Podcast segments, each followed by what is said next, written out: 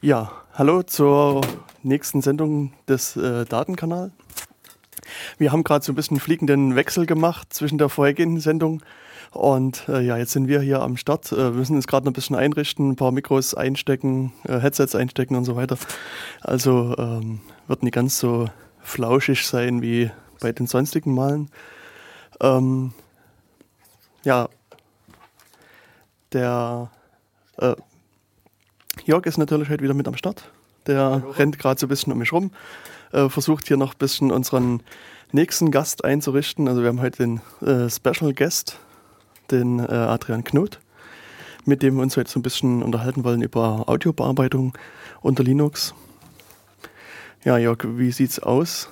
Könnt ihr schon reden oder Nee, sieht noch nicht so aus. Okay, dann versuche ich noch ein bisschen weiter zu erzählen. Also der Adrian ähm, ja, ist äh, Musiker unter anderem. Ich denke, kann uns dann vielleicht noch ein bisschen äh, mehr dazu erzählen. Ähm, und hat natürlich dann relativ viel Erfahrung, was das Thema Audiobearbeitung äh, betrifft. Arbeitet auch unter Linux. Adi ist Debian Developer, glaube ich, oder Debian Maintainer. Maintainer. Ähm, also er hat unter Linux eine sehr weitreichende Erfahrung. Und ähm, ja, da werden wir uns dann halt so ein bisschen an das Thema annähern. Ja, und während die äh, zwei oder drei Leute hier noch klicken und öffnen und schließen, ähm, gibt es vielleicht noch ein paar Ankündigungen, die ich in der Zwischenzeit machen kann. Also eine Sache, die ähm, aus der Vergangenheit äh, noch herrührt, ist die, ein, ein Projekt, was gestartet ist, das heißt Jena Leaks. Ja, Jena Leaks ist ähm, so eine Plattform, die hier lokal sich so ein bisschen an diese Idee von Wikileaks anlehnen will. Das heißt, man kann als interessierter Jener Bürger dahin gehen, seine Dokumente hochladen und die werden dann halt verarbeitet und dann halt veröffentlicht. Also eben genauso wie das Wikileaks mal vorhatte, nur dass Jena Leaks, wie man das schon am Namen sieht, ein bisschen den lokalen Jena äh, Rahmen hat. Und das ist am 23. April, glaube ich, äh, gestartet, das Projekt. Bislang gibt es da halt diese Webseite jenaleaks.de. Also man muss ähm, www jenaleaks insbesondere angeben. Also das ist bei der Seite wichtig. Ansonsten, wenn man nur ohne das www das angibt, da landet man irgendwo. Ähm, und dann, wie gesagt, kann man halt irgendwelche Dokumente hochladen. Die werden dann irgendwo angeblich von der Redaktion im Hintergrund geprüft und dann ähm, mit veröffentlicht. Ob das was wird und was das da wird, das werden wir halt dann sehen.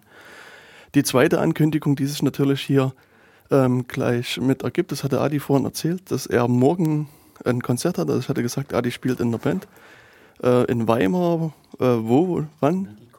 Medicom. Medicom? 21 Uhr. 21 Uhr. Pretty Good Zero. Aber da werden wir dann vielleicht gleich noch was dazu hören.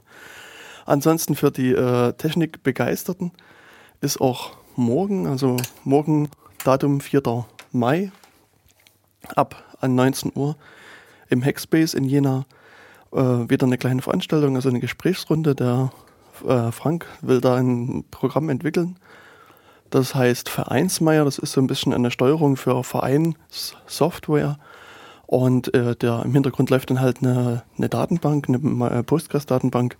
Und der Frank will halt so ein bisschen äh, zu der Postgres-Datenbank äh, was mit erzählen und will mal vielleicht ein paar Details zu Postgres erzählen und will mal ein bisschen erklären, wie man das vielleicht optimieren kann und so weiter. Also äh, wer da interessiert, äh, Interesse hat, äh, kann dann morgen ab ca. 19 Uhr, glaube ich, in den Turm gehen, in den Hackspace und dort. Also, ach, 17 sagt ihr, gerade 17 Uhr geht's los. Ähm, 4. Mai 17 Uhr im Intershop Tower im Hackspace. Ja, und ansonsten glaube ich jetzt langsam erkennen zu können, dass hier ähm, so halbwegs alles läuft. Ich äh, rufe mal zunächst erstmal dem Jörg ein großes Hallo zu und vielleicht kriege ich ein Hallo zurück. Ja? Nee, es gibt hier kein, ähm, kein Signal. Jetzt darfst du es nochmal probieren. Pong, Pong. Genau. Ja, kann ich dir auf dein Ping einen Pong geben? Ja, ja. ich glaube das. Und okay, dann, äh, ja, hallo und herzlich willkommen auch noch von mir.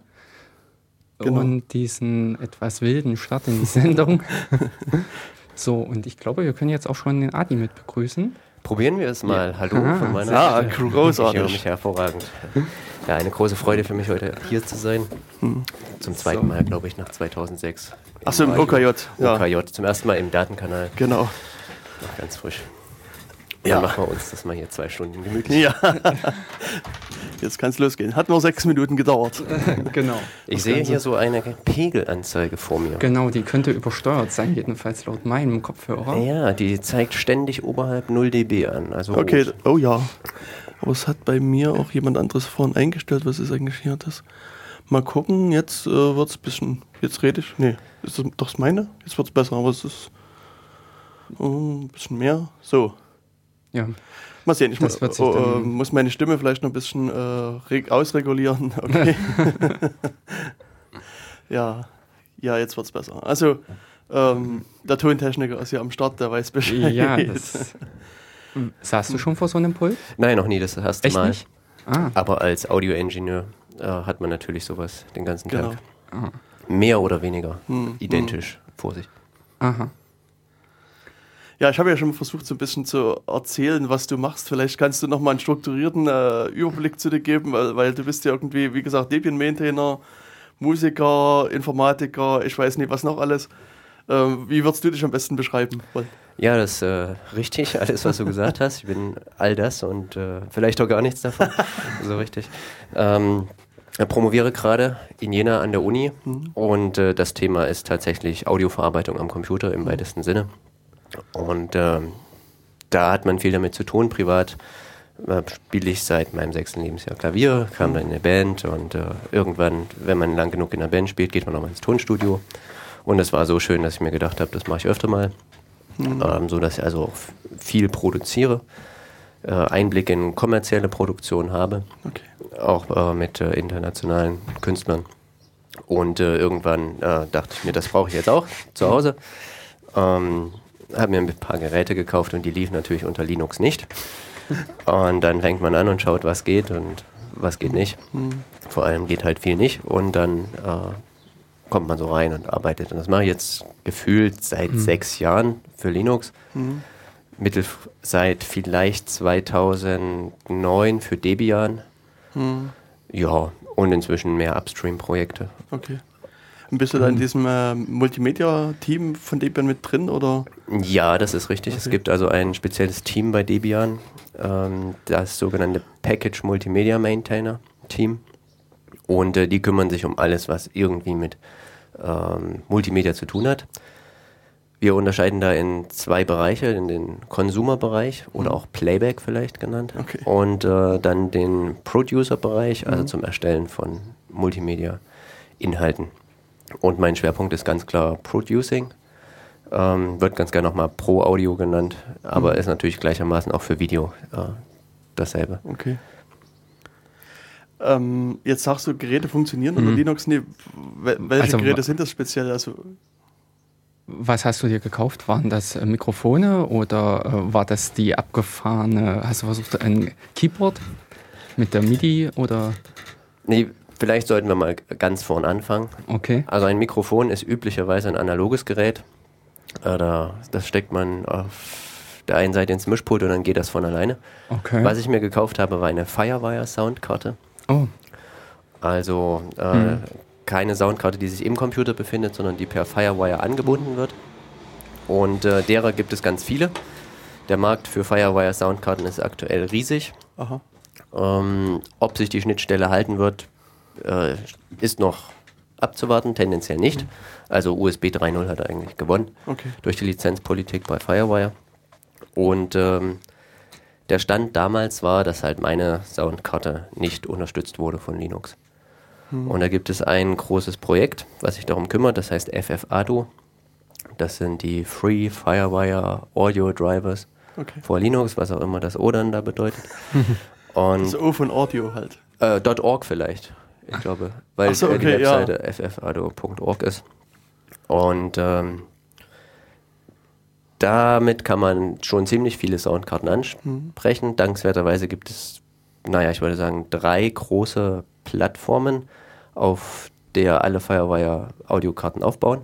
Mhm. Und ähm, dann kann man von dort ausgehend halt schauen, was unterstützt das eigene Gerät, was nicht. Und so eine Entwicklung habe ich dann gemacht. Das hat auch ewig gedauert, bis ich mich da mal reingelesen habe. Mhm. Also recht komplex, alles standardisiert. Die kann man zwar kaufen, die Standards, aber kosten Geld, wenn man nachlesen möchte, wie das Protokoll auf unterster Ebene mhm. funktioniert. Und dann wie immer die Hardwarehersteller geben Nein, nicht alle, aber viele geben keine Informationen heraus, wie ihre Geräte anzusprechen sind. Äh, es gibt lobenswerte Ausnahmen, Focusrite zum Beispiel. Wie heißen die? Focusrite. Okay. Ähm, die stellen uns Testgeräte und oh. damit mhm. äh, können wir dann arbeiten und dafür Treiber schreiben. Und bekommt ihr zum Beispiel auch Vorabversionen von, also ich sage jetzt mal la USB 3.0 Support im Kernel, obwohl noch kein Chip dafür da ist? Mm, bei Firewire spielt USB 3.0. Äh, nein, nein, weiß, nein also ja. Das, das, äh, das Gerät vorab, nein. Also wir rennen hinterher. Das okay. muss man ganz klar so sagen. Mhm. Das sieht aber zum Beispiel bei PCI wesentlich besser aus oder PCI mhm. Express, mhm. also nicht Firewire-basierten Soundkarten. Ähm, gerade in diesem wirklich professionellen Audio-Umfeld. Da bin ich ähm, Kernel-Maintainer für die äh, RME-Geräte. RME ist eine deutsche Firma und die stellt vor allem hochkanalige Soundkarten her. Mhm. 50 Kanäle, 60, 128, okay. also üblicherweise Zweierpotenzen. Mhm. Und äh, ja, äh, diesen, den Kernel-Treiber äh, betreue ich auch inzwischen. Und äh, RME ist sehr kooperativ. Die helfen und stellen mhm. Geräte zur Verfügung. Die haben jetzt auch ein äh, neues Gerät herausgebracht. Da haben wir noch keinen äh, Linux-Support. Mhm. Das kommt dann hoffentlich demnächst, aber da gibt es auch noch keinen Windows-Treiber. Also Marktstadt war sowas wie letzte Woche oder so. Okay. Mhm. Aber das wird im Laufe des Sommers, das ist mein Sommerprojekt. Mhm. Und dann hätten wir äh, eine Soundkarte, die hat 100 94 Kanäle rein und 196 raus. Also recht oh. viel. Ja, es wird, also schließt Was? bei mir gleich die Frage an, wofür brauche ich eine Soundkarte mit derart vielen Kanälen? Ja, das ist also dann wirklich Professional Audio, hm. wenn man zum Beispiel ein Orchester aufnimmt. Okay. Ach, oh ja. Hm. Äh, mal ganz schnell 80 Kanäle weg. Hm. Okay. Und äh, dann möchte sich der Orchestermusiker vielleicht auch noch hören auf seinem Kopfhörer. Hm. Das heißt, er braucht ein Monitoring und äh, dafür braucht man die Ausgangskanäle. Okay. Und also wie, wie häufig werden solche AME-Geräte genutzt im Kernel? Also hast du auch quasi Endanwender, ob, egal ob jetzt Producer oder wie heißt du gesagt, Listener? Nee. Mhm. Äh, Consumer. Consumer, die ja. das, das Ganze benutzen oder von denen du irgendwie Feedback kriegst? Ja, das ist äh, tatsächlich so. Hm. Ich stehe da im Kontakt mit äh, den Anwendern hm. Und das ist ganz international, also ein französisches Tonstudio, das komplett auf Open Source setzt okay. mhm. und überhaupt keine kommerzielle Technik verwendet. Ähm, Kanada, äh, rund um den Globus im Grunde. Mhm. Ähm, üblicherweise kriegt man das nur mit, wenn mal was nicht funktioniert.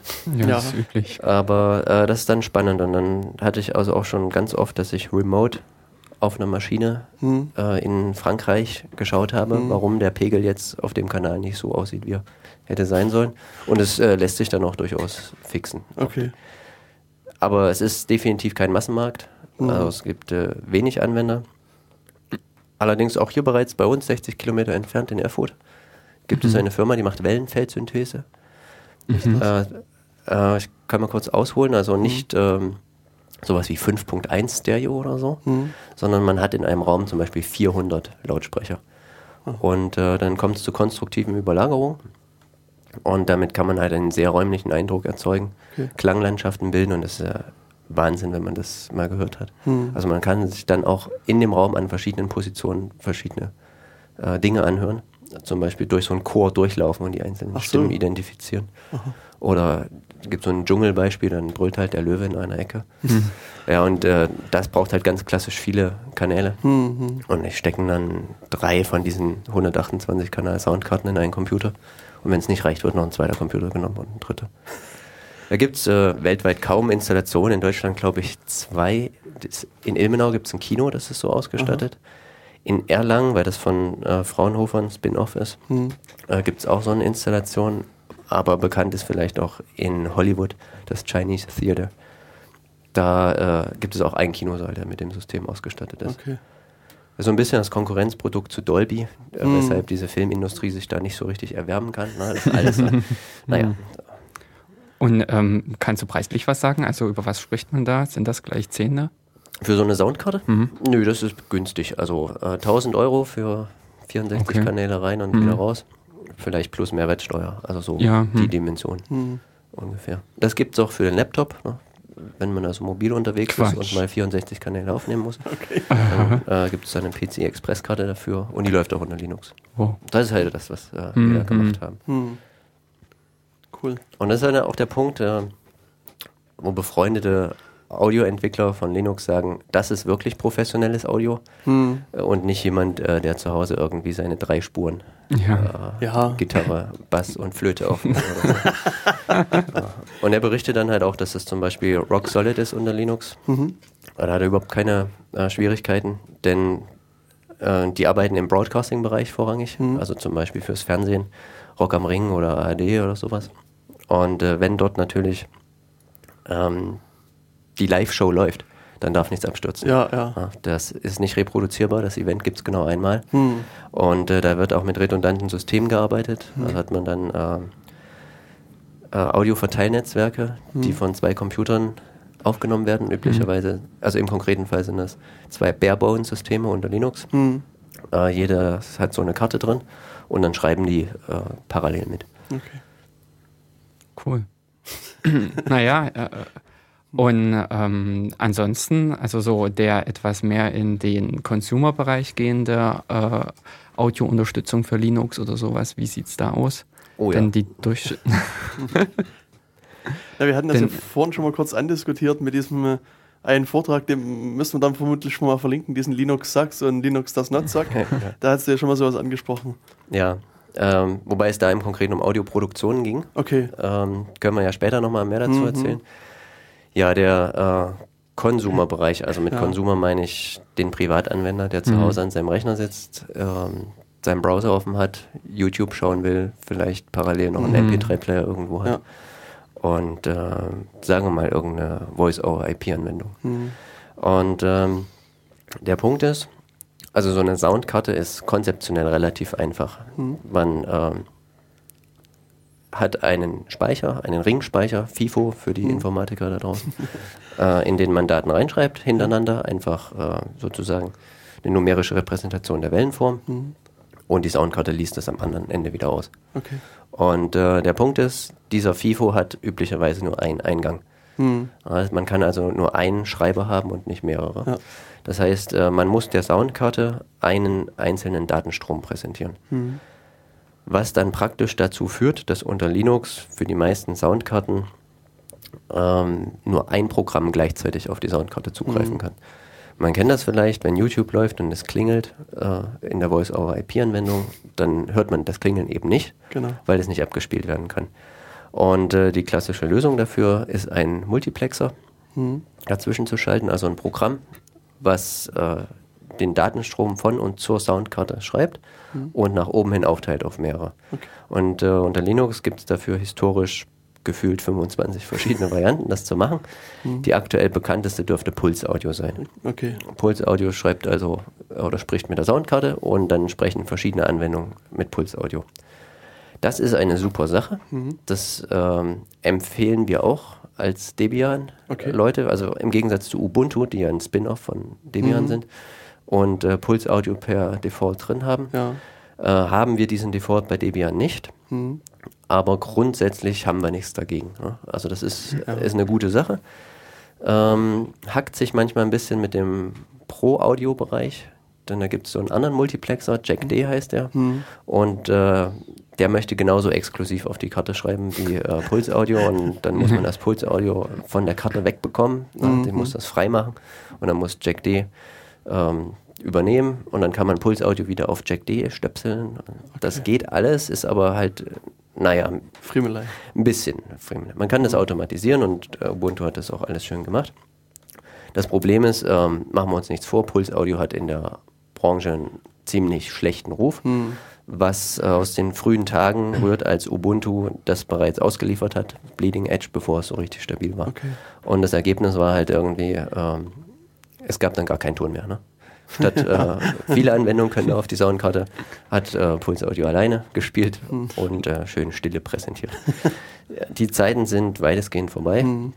Ich verwende es privat auch hm. und äh, ja, verdamme es also nicht. Okay. Begrüße das sehr. Es gibt noch andere Äh, also ich weiß, ich habe früher mal E-Sound, also ESD ja. benutzt. Gibt es den noch? Äh, der ist meines Wissens tot, okay. der Enlightenment Sound Demon, mhm. aber das ist einer von den 25, ja, ja. die ich angesprochen mhm. hatte. KDE 3 hatte dann noch dieses Arts D. Ach ja. Das mhm. ist auch definitiv weg. Dann hatten wir das G-Streamer Framework von GNOME. Okay. Aber das, das gibt es ja auch in Ubuntu als also zumindest als Videoanzeige. Ja, genau. Irgendwas. Das ist eigentlich ja. eine ganze Bibliothek, da steckt ja. ja. Okay. Und die spricht dann, aktuell spricht G-Streamer gegen äh, Puls Audio. Gegen Puls Audio. Ja. Mhm. Okay. So ist der Plan.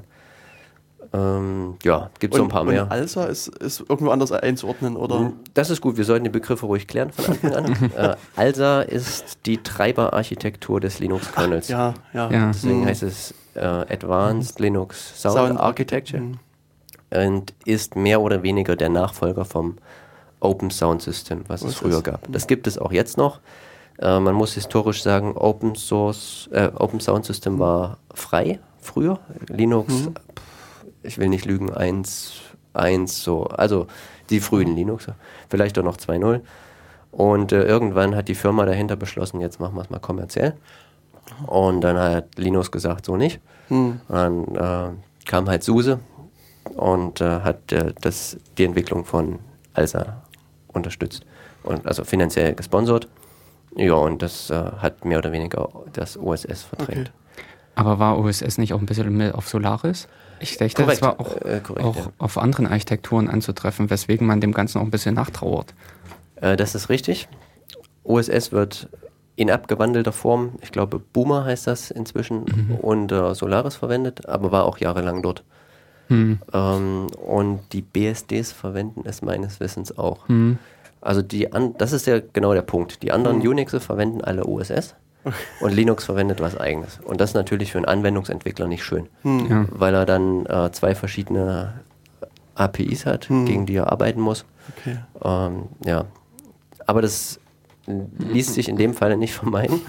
Ähm, na, die Entwicklung ist einfach weitergegangen. Also es ja. ist einfach so, Lizenzkonflikte oder äh, Schwierigkeiten derer Art gab es ja en masse. Und äh, an der Stelle ist einfach ein anderer hochgekommen, beziehungsweise die Entwicklung ist einfach vorangeschritten und ist was anderes jetzt äh, aktuell. Man kann natürlich.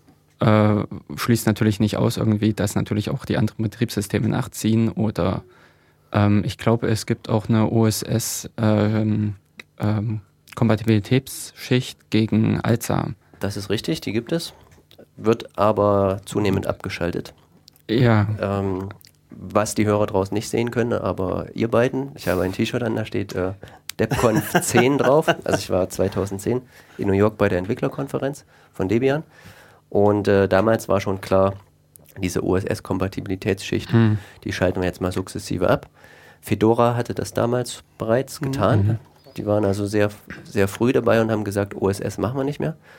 Und äh, da geht es also nicht nur darum, den Kernel-Support abzuschalten, sondern auch sämtliche Anwendungen, mhm. die noch ein OSS-Interface benutzen, okay. rauszuschmeißen oder mhm. halt irgendwie auf ALSA umzustellen. Und waren das irgendwelche namhaften, die man jetzt kennen könnte? Anwendung? Ja. Mir würde keine einfallen. Okay. Nee. Also sämtliche Software, die man so üblicherweise im Gebrauch hat, mhm. ist portiert. Ja. Also gab es vermutlich bei äh, Fedora auch keine größeren Probleme mit dieser Umstellung? Oder ist dir da was bekannt? Tja, das weiß ich nicht. Also okay. die letzten, die OSS überhaupt noch verwendet haben, waren äh, so ein paar kommerzielle äh, mhm. Softwarelösungen. Äh, Closed Source. Ja, okay. Da kann man nicht viel mhm. machen. Es gab dann halt diverse Rapper, die so. Mhm. Also, um das mal zu umreißen, OSS ist File.io, ganz klassisch. Mhm. Und zwar Blocking File.io. Okay. Das heißt, alles, was man machen muss, ist irgendwie den Open-Aufruf auf das Device abfangen und äh, die Daten umleiten.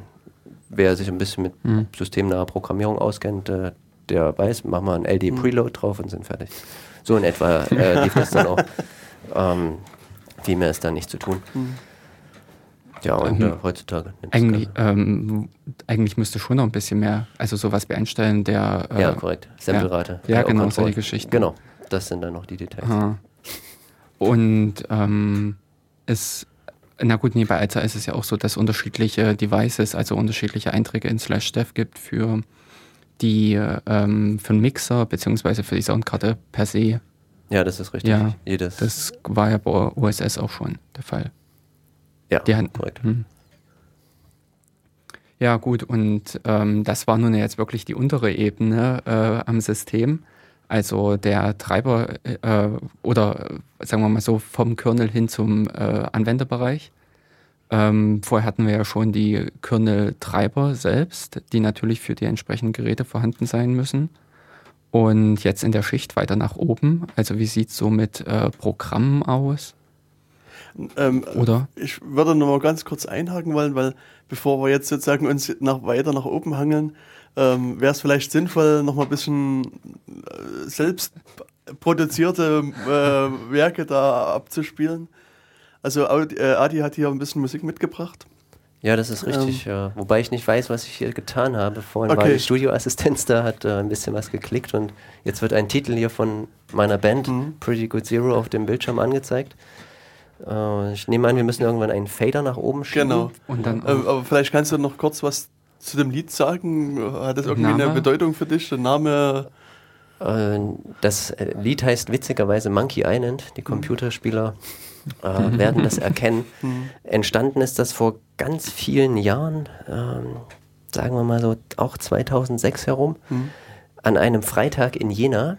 Da habe ich Klavier gespielt und hatte auf einmal eine Melodie, die mich an Monkey Island erinnert hat, das Computerspiel. Und äh, die habe ich dann genommen und in der Band mal vorgespielt und die haben halt, wie es so läuft, Songwriting, ja. ne? dann spielt der Gitarrist was dazu und der Schlagzeuger haut mhm. drauf und ähm, das war mehr oder weniger ein Arbeitstitel, mhm. aber äh, wir haben ihn nie geändert. Okay. Na gut, dann würde ich sagen, hören wir uns das jetzt mal an und äh, gucken mal, was ja. da passiert. Ja, und damit sind wir wieder zurück. Ähm, haben also das erste Stück von Pretty Good Zero gehört. Damit Mag werden wir auch morgen eröffnen, morgen Abend. Ah. Ja, cool. Gegen 22 Uhr in Weimar in der Medicom. Genau, ganz wichtig. Und morgen ist der 4. Mai nebenbei bemerkt, für die Leute, die das vielleicht erst in der Wiederholung oder Ach so, ja, hören. für die haben, ja, die haben dann natürlich ein Problem, ja. da ist es dann sehr wahrscheinlich zu spät. Genau, da müsst ihr euch irgendwann später dann eine Karte für Pretty Good Hero kaufen. Habt ja. ihr CDs? Wir haben tatsächlich CDs, Echt? ja. Was wir schon immer mal vorhatten und auch mittelfristig mal machen müssen, ist äh, ein Live-Mitschnitt. Mhm. Also wir haben ja vorhin schon gesagt, Broadcasting, große Events, Mitschneiden, Mehrspuraufnahmen. Mhm. Bei uns in der Band ist alles voll digital, das System.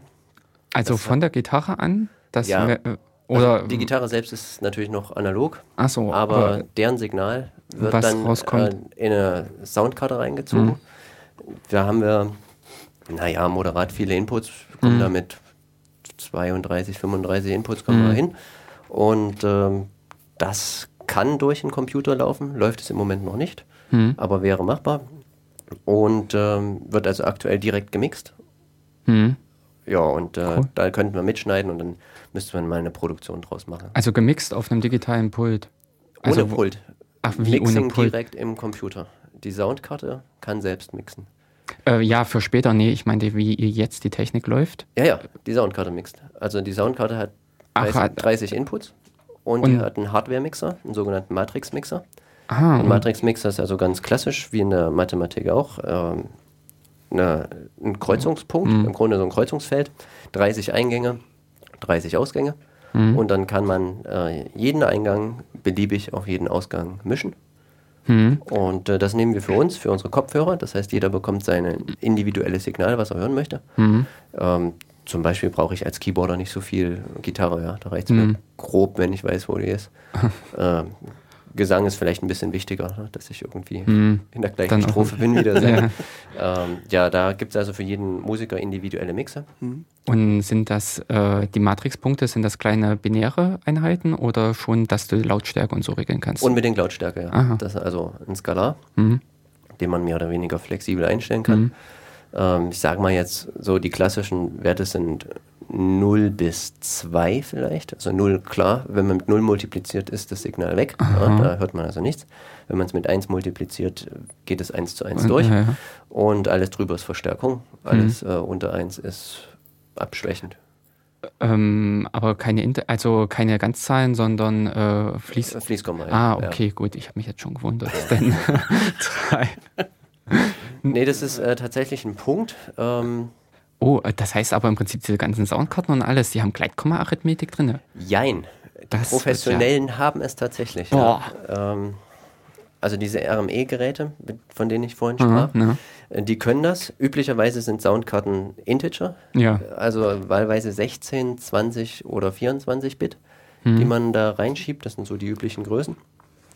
Und ähm, die ganze Audioverarbeitung äh, in der Software sind üblicherweise 32-Bit Float mhm. oder sogar 64-Bit mhm. Float. Und äh, die professionellen Karten haben halt so einen Modus, dass man ihnen keinen Integer präsentieren muss, sondern mhm. man kann sagen, ich komme hier direkt mit äh, 32 Bit Floating Point aus meiner Anwendung raus mhm. und das geht dann bittransparent auf die Karte. Wow. Das ist äh, sehr gut, ansonsten muss man es auf der Software also auf der CPU mhm. umrechnen. Witzigerweise hat das ähm, OS X, also das Apple-Betriebssystem, mhm. äh, äh, intern auch komplett 32-Bit Floating Point. Mhm. Ähm, Linux nicht. Das ist schade. Also da hängt Linux definitiv hinterher. Ähm, du meinst jetzt im Sinne von Puls Audio und äh, Jack? Das, Na, Jack hat es softwareseitig. Ja. Aber der, ähm, der Kernel unter Linux ist rein. Ähm, Ach so, in äh, was die Treiber unten ja, sind. Ja. Ah, Gibt es eigentlich da so ein Grundframework, auf was die Karten alle aufsetzen? Nee, das Ach so, schade. alles äh, sehr unterschiedlich. Aber das Design ist immer ähnlich. Also es sind zwei Ringpuffer, einen für Input, einen für Output mhm. und ein paar Kontrollregister, um irgendwas einzustellen. Lautstärke, mhm. ähnliches. Okay.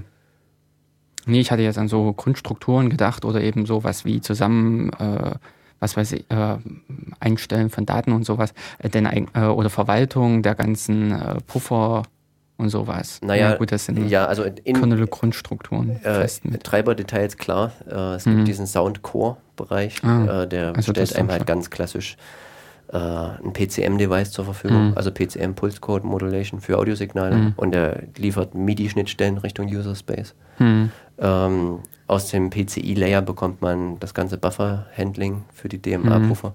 Also das äh, nutzt man schon ja, so wie eine Netzwerkkarte das ja. auch nutzt. Da muss man das nicht zu Fuß programmieren. Mhm. Aber es ist nicht, ähm, also ich eben bei diesen äh, Video for Linux, was ich vorhin auch schon mal während der Musik ansprach, äh, die haben irgendwie auch so ein Grundkonzept äh, oder Grundgerüst von einem Haufen Funktionen und sowas, die immer wieder in den ganzen Videotreibern äh, ja. wiederkehren und die haben, glaube ich, auch so ein ähm, Bastelkasten, wo man einfach nur sagt, ja, Kamera kann dieses und jenes und flupp und aus Versehen fällt ja. ein Treiber aus. So läuft es auch. Äh, Ach so. Im Detail kann es dann noch ein bisschen komplizierter werden, mhm, aber das meinte ich vorhin mit PCM-Device. Mhm. Da sagt man halt einfach, ich habe hier ein Device, das hat so und so großen Puffer, mhm. hat so und so viele Kanäle. Äh, der äh, Puffer erlaubt eine variable Größe zum Beispiel oder auch mhm. nicht, je nach Karte. Ähm, kann vielleicht äh, Aufnahmen oder kann nicht Aufnahmen. Mhm. Also zum Beispiel äh, eine Videochat-Kamera, die ein eingebautes Mikrofon hat, mhm. die kann mhm. üblicherweise nur aufnehmen und ja, äh, nicht ja, genau. wiedergeben. Genau. Andererseits äh, so gibt es spezielle Lautsprecher, USB-Lautsprecher oder ähnliches. Mhm. mhm. Ähm, die können dann eben nicht aufnehmen, sondern nur wiedergeben. Mhm. Ja, und das sagt man dann. Und äh, damit sind die höheren äh, Layer, also die ALSA Library im. Konkreten, äh, die sieht das dann und weiß, wie sie die Daten hinschieben muss. Hm. Also dann schon eine wirklich Grundstruktur oder sowas, ja. um äh, einfacher und schneller zum Beispiel auch äh, Unterstützung für neue Hardware oder sowas bieten zu können. Genau, solange das einigermaßen äh, so aussieht, wie hm. sich all seine Soundkarte vorstellt, ist ja. das alles kein Problem. Das wird mit dieser neuen, wird es zum Beispiel etwas schlimmer. Hm. Ähm, die ist mit den bestehenden ALSA-Mechanismen nicht abbildbar. In welchen Punkten? Ähm, da müssen wir über Interleaving sprechen. Hm. Interleaving ist, wenn man mehrere Kanäle hat, also klassisch zum Beispiel Stereo, ja. Hm. Ähm, wie legt man dann die Daten oder wie liegen die Daten der Kanäle untereinander oder zueinander? Mhm, hm. äh, kommt zuerst ein kompletter Blockkanal links und dann ein kompletter Blockkanal rechts. Mhm. Äh, das wäre also nicht verwoben miteinander, mhm. non-interleaved. Oder wechseln sich die Samples ab? Kommt also links, rechts oder wieder mm, links, rechts, ja. links, rechts. So, das ist also klassisch Stereo-Interleaved. Und ähm, üblicherweise haben diese großen Karten, wenn ich 64 Kanäle habe, dann interlief ich die nicht mehr. Ne? Da mache ich nicht irgendwie 1, 2, 3, 4, 5, 6, 7, 8, 64 und dann wieder eins. So, und äh, was diese neue Karte jetzt macht, ist, ähm, sie macht Interleaving von acht Kanälen mhm. jeweils acht Kanälen und dann mhm. aber diese acht parallel nebeneinander, so lange bis wir bei 192 sind. Mhm. Und dann nochmal zwei im Stereo-Interleave daneben. Das heißt, ich habe ein ganz komisches Muster, ja. wie die mhm. Kanäle miteinander im Puffer liegen. Und das ist in ALSA aktuell nicht abbildbar. Mhm. Äh, da muss ich was tun. Da weiß ich auch noch nicht, wie wir das hinkriegen. Aber ähm, du stehst ja im Kontakt zu den Herstellern, oder? Ich ja, weiß nicht, wie intensiv. Ja, ja, äh, was hat die geritten, das zu tun? Also das klingt ja auch nicht gerade so, als ob einem das früh einfällt beim Morgenkaffee. Ja, ähm, ich schätze, es liegt daran, wie diese Soundkarte ihre Daten erhält. Diese äh. Karte selbst ist ein FPGA. Mhm. Ähm, Nochmal ganz kurz, FPGA ist also ein frei programmierbarer Chip draußen und der hat natürlich eine gewisse Leistungsfähigkeit. Mhm. Und ähm, diese 192 Audiokanäle, die werden nicht direkt an die Karte angeschlossen. So viel Platz ist ja überhaupt nicht an der Rechnerrückseite, sondern die werden ähm, per drei Glasfasern oder zwei mhm. Glasfasern und einem BNC-Kabel werden die reingereicht. Und auf diesem Glasfaserkabel äh, liegen die Daten äh, interleaved mhm. vor und zwar äh, 64 äh, Samples hinter, also 64 Kanäle hintereinander äh, das erste Sample und dann kommt mhm. sozusagen das zweite. Und jetzt muss dieser arme Chip auf der Soundkarte mhm. diese ganzen Daten umsortieren. ja. ja. Und äh, da stößt er irgendwann an seine Grenzen. Mhm. Das, äh, und daher auch diese 3x64, weil dann ja. die 192 Kanäle zusammenkommen. Korrekt, so sieht es aus. Und dann noch äh, ein digitale, eine AES-EBU-Schnittstelle. Das ist Aha. im Privaten das gleiche wie SPDIF. Hm. Ja, Interessant, ja, aber dann hat das wirklich ein Techn eine technische Bewandtnis, dass die halt die Daten möglichst gut schon haben wollen, um sie einfach nur noch rausreichen ja. zu können. Und da ist irgendwie äh, OS X, also Core Audio heißt das bei Apple, mhm. wesentlich flexibler.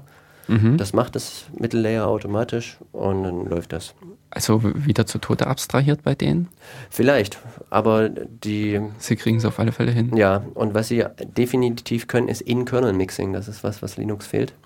Mhm. Ähm, das heißt, ich hatte vorhin gesagt, eine Soundkarte kann immer nur einen Datenstrom mehr oder weniger entgegennehmen oder rausschicken. Und äh, dann blockiert sich die Anwendung, weshalb wir mhm. halt Pulse Audio oben drüber haben. Und unter OS X kann man im Kernel äh, mehrere Datenströme miteinander mixen. Und dann kümmert sich der Kernel eben drum, mhm. sodass man nicht diesen Zwischenlayer braucht. Mhm. Das kommt direkt aus, der, aus dem Betriebssystem. Aber ich würde vermuten, das wird es auch bei Linux nie geben. So rein nach meinem Gefühl her. Mhm. Ja, das ist richtig. Ich würde jetzt mal ganz therapeutisch nachfragen, äh, wie kommst du zu diesem Gefühl? ähm, und die, die, Antwort ist technischer Natur. Und zwar, wie ich vorhin sagte, mixt man mit 32-Bit Fließkommazahlen mhm. und der Linux-Kernel verweigert sich dem Floating ja. Point intern. Also man könnte da irgendwie Kopfstände machen und es über äh, Integer-Arithmetik lösen. Mhm mit größerer Wortbreite. Ähm, aber die Schmerzen tut sich aktuell niemand an. Open Source, wer möchte, vielleicht von den Hörern draußen. ja, ja klar. Quellcode ist verfügbar. Ähm, nee, aber ich würde auch äh, aus dem Grunde tippen, weil ja, äh, also der Gewinn wäre eventuell noch in der ähm, in Geschwindigkeit und sowas. Äh, wenn man das in Kernel drücken würde. Aber ansonsten, da im Prinzip schon die Strukturen da sind, da schon Puls Audio existiert, äh, glaube ich, dagegen sträubt man sich ja immer eher, dass irgendwelche Anwendungen ja. in den Kernel wandern. Ja, es hat allerdings einen ganz entscheidenden Nachteil, mhm. äh, die aktuelle Situation im Linux-Userland. Wir wissen ja, Kernel ist einigermaßen okay, aber im Userland hakt es. Und zwar, wenn sich Konsumeranwendungen mit professionellen Anwendungen unterhalten sollen. Mhm. Ähm, wir begeben uns ja so langsam ein bisschen aufwärts im Stack. Mhm. Und äh, hatten es vorher schon mal gesagt, es gibt also Jack. Äh, mhm. Das äh, ja. Jack ist so eine selbstreferenzielle Abkürzung für Jack Audio Connection Kit. Okay. Ähm, und deren Fokus ist latenzarme Audioverarbeitung. Mhm. Beziehungsweise kann man gar nicht so behaupten, äh, aber mit definierter Latenz. Okay. Ähm, Latenz ist ganz klar, ja, ist die Verzögerungszeit, die das Signal erfährt, wenn es durch den Rechner läuft. Und ähm, für professionelle Anwendungen, zum Beispiel für Live-Mixe oder auch für, äh, für Musiker jetzt, wenn sie live ein Keyboard mhm. spielen wollen äh, mit einem Softwareinstrument, ähm, muss diese Latenz sehr niedrig sein. Okay. Das heißt, Jack zielt auf niedrige Latenz ab, wohingegen Puls Audio auf hohe Latenz abzieht. Mhm. Äh, der Grund ist ganz einfach ähm, immer, also hohe Latenz heißt großer Puffer, niedrige Latenz kleiner Puffer. Immer wenn der Puffer ähm, zur Hälfte voll ist, gibt es einen Interrupt von der Soundkarte und das Betriebssystem wird angewiesen, äh, jetzt kümmere dich mal um mich, ich mhm. habe hier neue Daten für dich. Ähm, ist ganz klar, Kontext-Switch, ne? braucht Zeit, äh, immer Programm irgendwie, also CPU freimachen, mhm. äh, Interrupt-Händler reinladen, dann irgendwie User-Space aufwecken und so weiter. Ähm, braucht Strom. Je häufiger ich aufwache, desto mehr Strom verbrauche ich. Äh, mhm. Das Optimum, äh, was man hätte, als Playback, zum Beispiel ein MP3-Player, ja, mhm. man geht joggen, man drückt einmal auf Play am Anfang, äh, dann wird der Puffer für die nächsten 10 Minuten ausgerechnet. Und der Puffer Richtung Soundkarte geschoben und dann schläft der Prozessor. Mhm. Dann bräuchte er nichts machen. Wenn mhm. das ginge, wäre das überhaupt kein Problem. Ja. Äh, ganz so komfortabel ist es nicht, aber so Puffergrößen, eine Sekunde, zwei Sekunden gehen schon mit okay. ein paar Soundkarten. Und Pulsaudio ist genau für diesen Anwendungsfall. Möglichst wenig aufwecken, mhm. dadurch Strom sparen und bei Laptops damit Akkulaufzeit erhöhen. Mhm. Vielleicht irgendwann, auch heute habe ich gelesen, jemand hat Pulsaudio auf Android-Handys. Okay. Ähm, zum Laufen gebracht. Ist ja schon der zweite, das hatte bereits ähm, vor einem halben Jahr jemand gemacht. Mhm. Ähm, und da muss definitiv Strom gespart werden. Es mhm. ist nicht einzusehen, dass irgendwie. Mhm, ja, das schon, aber ich fand jetzt ja gerade dein Jogging-Beispiel ist auch äh, eine gute Erklärung mit der äh, Latenz. Wenn dann im Prinzip das Handy klingelt, dann möchte ich nicht das zwei Sekunden oder drei Sekunden später hören, weil gerade noch so viel äh, vom Lied im Puffer hängt und das erstmal abgespielt ja. werden muss, bevor mein Klingeln äh, an die Reihe Korrekt. kommt. Das ist, ist der Punkt. Was man dann machen kann, ist den Puffer, den man im Kernel hält, irgendwie ähm, nochmal aufgreifen und das mhm. da dazu mixen. Das ist ein bisschen schwierig, sozusagen zurückspulen mhm. äh, und dann wieder vorwärts. Pulsaudio macht genau das. Okay. Äh, kann man es also äh, also ganz klassisch Volume Control, also Lautstärkeänderung mhm. mhm. beim Player. Ja. Ähm, selbst wenn der Puffer drei Sekunden ist, will man ja nicht, dass irgendwie äh, drei Sekunden lang nichts passiert bei der Lautstärkeregelung. Und äh, da kann also Puls Audio tatsächlich den bereits abgespielten Puffer noch nachträglich editieren. Okay. Ja, genau, das ist, das ist Latenz und wie gesagt, Jack ist für professionelle Anwendungen das Standard-Framework mhm. schlechthin. Ähm, Puls Audio ist dann in dem Konsumerbereich. Mhm. Und wenn sie beide gleichzeitig auf einer Maschine arbeiten sollen, dann wird es halt eklig. Ja. Ähm, das geht. Es gibt also diese Puls-Audio-Jack-Module. Mhm. Dann lässt man Jack auf der Soundkarte laufen und obendrauf kommt Puls-Audio. Mhm. Es geht auch anders. Man kann also so virtuelle Loopback-Devices bauen mit mhm. ALSA. Dann tut man so, als hätte man eine Soundkarte. Mhm. Auf der ja. läuft dann das YouTube-Video und mhm. äh, die Daten werden geforwardet zu Jack, das auf der richtigen Soundkarte läuft. Alles sehr fummelig, das meine ich vorhin mit. Äh, es geht irgendwie nicht so out of the box. Mhm. Und das ist bei OS X viel schöner. Äh, da nimmt man seine Pro-Anwendung, mhm. macht sie auf und sie läuft und man macht sein YouTube auf und es läuft auch. Okay. Ja, also das äh, ist durchaus ein Gewinn. Mhm. Da sind wir noch nicht so ganz bei hm. Linux. Theoretisch geht das alles irgendwie. Hm. Ähm, ja, mal schauen, wie lange es noch dauert, bis es komfortabel nutzbar ist. Ja. Hast du eigentlich einen Überblick, wie viele äh, Profimusiker Linux dann einsetzen? muss man fairerweise sagen, wenig. Mhm. Also im Recording- und Broadcasting-Bereich geht es, da haben wir Lösungen. Mhm. Wir können also super mitschneiden, wir können äh, Daten live streamen und solche Geschichten, das geht alles. Woran es krankt, sind diese Kreativ-Tools. Ja. Also auf den großen Plattformen kennt man ja die üblichen. Ich habe gehört, wir dürfen keine Werbung machen hier. Naja, also Nein, doch. erwähnen ja, aber. Ja. Also das ist einfach Industriestandard. Mhm. Pro Tools, Logic, mhm. okay. Cubase, Nuendo, so mhm. die alten Bekannten. Die gibt es da auch schon seit zehn Jahren. Mhm. Und ähm, nicht nur die, sondern auch eine ganze Latte von Plugins. Okay. Und die Plugins machen das Salz in der Suppe. Hm. Also es nützt mir nichts, dass ich eine tolle Anwendung habe, mit der ich 100 Audiospuren parallel äh, abspielen kann, hm. wenn es sich auf Abspielen und laut und leiser reduziert. Ja. ja. das geht, das kriegen wir hin. Ähm, die eigentliche Arbeit wird aber mit Plugins gemacht. Hm. So, das geht los bei einer einfachen Roboterstimme. Ja. Das, klar, wer, wer, braucht das äh, zu Hause? Das braucht man üblicherweise nicht. Mhm. Aber jede Pop-Produktion freut sich über 100 Effekte, die da drauf geladen werden. Und wenn ich vorhin gesagt habe, 100 Audiospuren, dann ist das mitunter noch untertrieben. Also gibt auch locker Produktionen 500, 800 Spuren. Das passt alles unter Linux, aber dann müssen da halt Plugins rein, die das Signal verarbeiten. Okay. Wir hatten das ja mal ganz kurz äh, für einen anderen Datenkanal äh, mhm. bei mir im Büro gemacht. Ne? äh, so diverse Plugins angesprochen. Ach ja. Zum Beispiel ein Kompressor, das ist so das Standard ja, äh, genau. Arbeitsmittel in der Audioverarbeitung. Mhm. Wenn da Interesse besteht, können wir gerne tiefer einsteigen. Hm. Ja, ich denke, ähm, wir waren ja, ja auch gerade an diesem Punkt vorn, also vor der ersten Musik angelangt, dass wir da ein bisschen uns schon da hochgearbeitet haben. In diese haben. Anwendungsebene, genau. Was hm. gibt es denn halt unter Linux für Programme? Es gibt. Also eben, ich möchte zum Beispiel äh, den Datenkanal nachbearbeiten.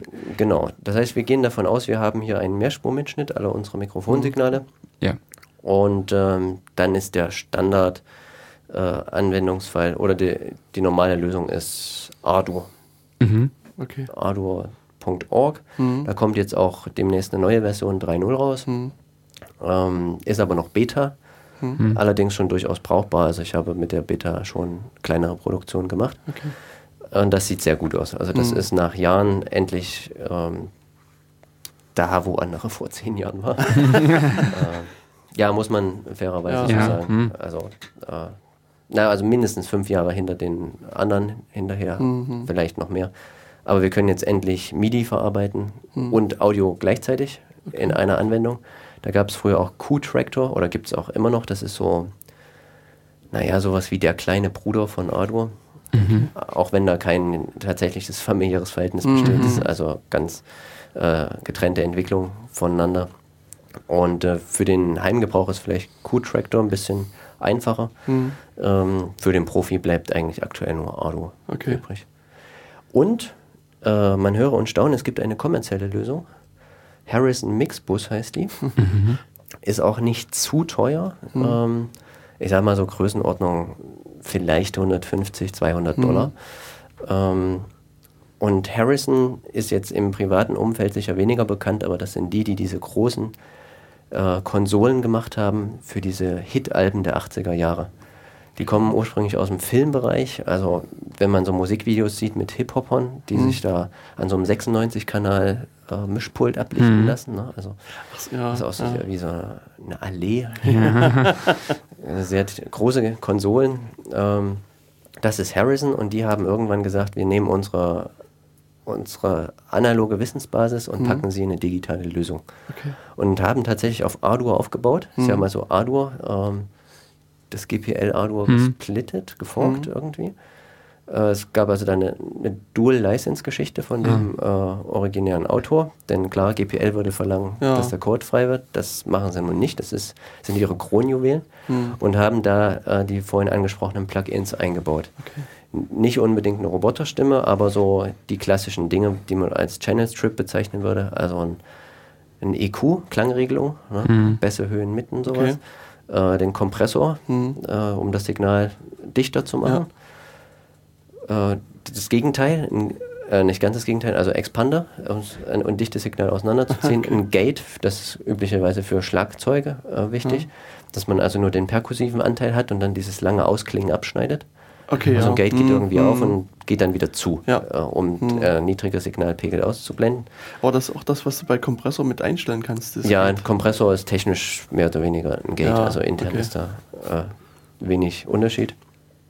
Und das haben die alles äh, reingebastelt mhm. in diese Form als Open Source Lösung und verkaufen das fertig. Mhm. Und das ist also jetzt der Einstieg für alle, die später mal für Hollywood Filme, also Filmmusik produzieren wollen. Okay. Die können sich das runterladen. Mhm. Gibt es auch eine Demo-Version, die äh, ganz okay ist. Mhm. Ähm, und da sah es sogar so aus, dass die Linux-Version zuerst da war, vor der Windows-Version. Also es gab es anfangs nur für OS X, dann kam Linux und äh, jetzt gibt es auch für Windows. Mhm. Und äh, ja, für angehende Toningenieure ist das schon ganz nett, mhm. weil sie da direkt das gleiche Interface haben wie auf diesen großen Konsolen äh, in den Filmstudios. Mhm. Das äh, Thriller-Album von Michael Jackson wurde zum Beispiel auf so einem Harrison Mixbus, äh, nicht Harrison Mixbus, das ist neu, auf so einer Harrison-Konsole ja. mhm. gemixt. Mhm. Ne, ich nutze ja für die bisherigen Datenkanalsendungen immer Audacity oder wie auch immer das Ja, da äh, war ich wie gesagt 2010 in New York und habe mir auf der Konferenz von einem Engländer äh, das mal vorlesen mhm. lassen, wie das heißt. Also er sagt da Audacity dazu.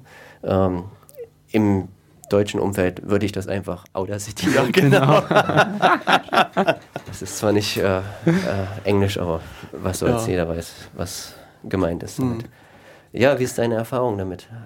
Na gut, ich, ich würde mich immer noch als blutigen Laien bezeichnen. Ja. Und das Einzige, was ich mit dem mache, ist quasi Kompressor und, und vielleicht Normalisierung. Ja. Und viel mehr Ahnung habe ich dann nicht. Und ich habe auch ehrlich gesagt nie wirklich die, also das, dieses Gehör habe ich festgestellt, um den Kompressor vielleicht gut einzustellen. Insofern ja. Ähm, ist das für meine Zwecke zunächst erstmal ausreichend. Und ähm, also gerade was du bei dir gesehen hast, du hattest Ardur vermutlich damals genommen. Ähm, also da, da ist einfach diese Anzeige beim Kompressor besser. Ja. Das ist, also diese Anzeige ist einfach äh, bei Audacity einfach für mich schlecht. Gibt es denn da überhaupt eine? Ja, es gibt eine. Okay.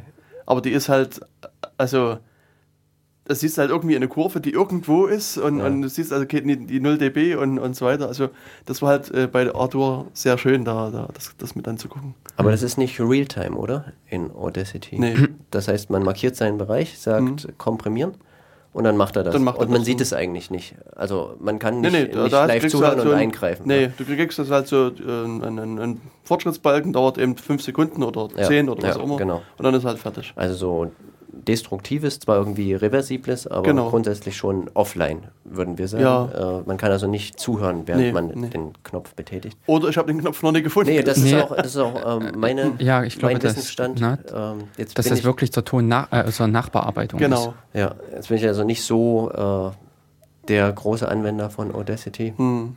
Ähm, meine Pri Nein, sollte man eine private Meinung öffentlich machen. also ich persönlich finde, das Programm ist überschätzt. Okay. Es war vor drei, vier Jahren mal so richtig in Mode. Mhm. Hatte auch diesen Open Source Preis gewonnen für Echt? das beste, das tollste Programm des Jahres oder so mhm. und war aufstrebend und äh, so weiter, aber da ist es nie weggekommen. Also es ah. äh, blieb auf dem Stand. Ist immer noch aufstrebend. Wir, genau, es ist immer noch aufstrebend. Und wir sehen halt im Debian ständig Bug-Reports äh, mhm. gegen Audacity auch wenn das jetzt nicht meine Baustelle ist, aber in dem Team, mhm. es geht alles mhm. über eine Mailingliste, sieht man halt ständig, ich habe die neue Version installiert und kann nicht abspielen. Wenn ich auf okay. Play drücke, passiert nichts. Mhm. Und äh, deshalb habe ich gesagt, Audacity ist super zum Anzeigen von Wellenformen. Das heißt also, man lädt die Datei rein und sieht dann, was da passiert. Ja. Und zum Mehr nimmt man es dann nicht. Mhm. Ähm, soll aber nicht heißen, dass es irgendwie Leute gibt, die damit ganz super zurechtkommen. Ja. Ist auch klassisch nicht für Mehrspur gedacht. Ne? Mhm. Geht zwar, dass mhm. man untereinander das machen kann, ja. aber allein diese Möglichkeit äh, des Stapelns von Plugins, wie mhm. es äh, bei Ardo der Fall ist, und auch Umsortieren der Reihenfolge, ja. Okay. Äh, das braucht man einfach im professionellen Umfeld, mindestens auch im äh, ambitionierten Heimumfeld. Mhm. Und äh, da kann man Audacity nicht verwenden. Okay. Um vorne und hinten an der Wave-Datei mal was wegzuschneiden, ist kein mhm. Ding. Ja, Dafür ja. kann man es nehmen. Oder Socks. Ja, genau. Also das, das sage ich auch immer scherzhaft. Äh, für äh, Cutten, also ein bisschen mhm. vorne und mhm. hinten wegschneiden, da kann ich auch die Kommandozeilen nehmen. Mhm. also ja, Socks ist sowas wie ihr seht für Audiodateien, oder? Äh, ja, ja, genau. Ja. Das Swiss mhm. Army Knife. Mhm. Kann, kann sogar richtig viel, also sowas wie äh, mach mal schneller, ohne die Tonhöhe zu verändern. Mhm. Geht natürlich alles nur in Grenzen, aber ist brauchbar. Ja. Kann man machen. Wobei ich eben jetzt festgestellt habe, also es gibt ein äh, Projekt, das heißt Orphonic oder Au Auphonic, da weiß ich auch nicht, wie es ausgesprochen wird. Ähm, das ist irgendwie äh, in dem Dunstkreis um Tim, Tim Brittloff mit entstanden. Ähm, und was die machen, äh, du, du kannst halt eine Audiodatei hochladen bei denen und die lassen, also die gucken algorithmisch sich die Datei an und lassen da eben so Kompressor und andere Sachen drüber laufen und kriegen dann halt, also und geben dir dann halt eine Datei zurück und kannst halt eben wählen eine MP3 und welche Bitrate, ein OGG und diverse andere Formate und ähm, versucht dann halt auch ähm, so Kapitelmarken zu setzen und so weiter. Also ähm, ich habe das halt jetzt ein paar Mal schon ausprobiert und also für mich klingt diese nachbearbeitete Aufnahme wesentlich besser als das, was ich mit, mit Audacity, bisher hingekriegt habe. Und ich weiß nicht, was, ob du das dann, ob du mehr rausholen könntest, aber äh, zumindest für mich wieder als Laien ist das, das Projekt durchaus auch hilfreich. Hat man überhaupt bei der äh, Audioverarbeitung solche Kennsachen wie, ich sage jetzt mal, ein Histogramm in der Grafik? Also wo ich einfach drauf gucke und sage, okay, das ist schlecht verteilt, deswegen jage ich das drüber, ja, das gibt's. Aha, also, was nimmt man da? Äh, oder was guckt man sich an? Also meinst diese klassischen Analyzer-Plugins mhm. äh, oder Spektral Aha. Analyzer. Ähm, ja, und äh, die schauen sich halt tatsächlich, wie du das sagst, die Energieverteilung in den einzelnen Frequenzbändern an. Mhm. Da gibt es ähm, 31 standardisierte ISO-Bänder oder so. Mhm. Aber das ist eigentlich auch egal. Also man kann da eine durchgehende Linie haben. Ne? ist nie durchgehend, ist ja ne, diskret und so weiter. Ähm, und äh, klassisches Gehör ist ja 20 Hertz bis 20 Kilohertz. Mhm. Und äh, dann hat man üblicherweise so eine abfallende Kurve. Mhm. Im Bassbereich mhm. heutzutage schon laut irgendwie, vielleicht bei 50 Hertz. Mhm. Äh, dann drunter wieder ein bisschen weniger. Also je tiefer die Frequenz, desto mehr Lautsprecher sind nicht in der Lage, die wiederzugeben. Mhm. Und äh, ja, dann fällt das so nach oben äh, hinab, also mit mhm, steigender Frequenz. Und ähm, gelegentlich hat man mal so, so eine kleine Spitze, wo man sagt, hier will man was haben, zum Beispiel in dem Sprachbereich des Sängers. Wenn es ah, ein männlicher mh. Sänger ist, vielleicht 800 Hertz oder so. Okay. Und da ist dann wieder äh, ein bisschen was.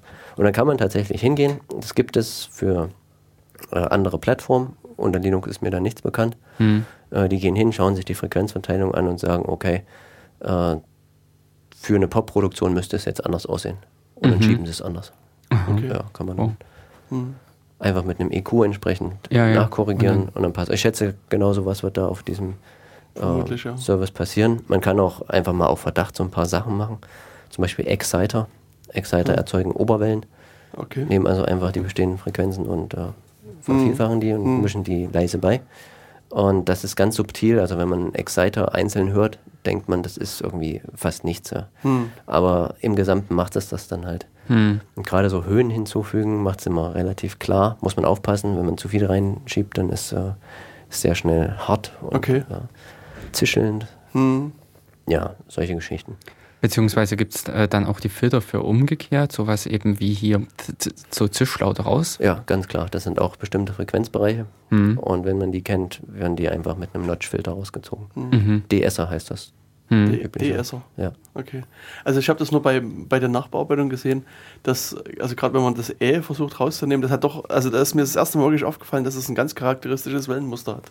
Mhm. Und zwar auch über die verschiedenen Personen hinweg ist das also, ich meine, wie gesagt, das, das, die Form kann, ich, kann man, also konnte ich dann nach einer Zeit schon einfach sehen, aha, da ist ein E, konnte hinknipsen und, und, das dann rausschneiden. Und, hm.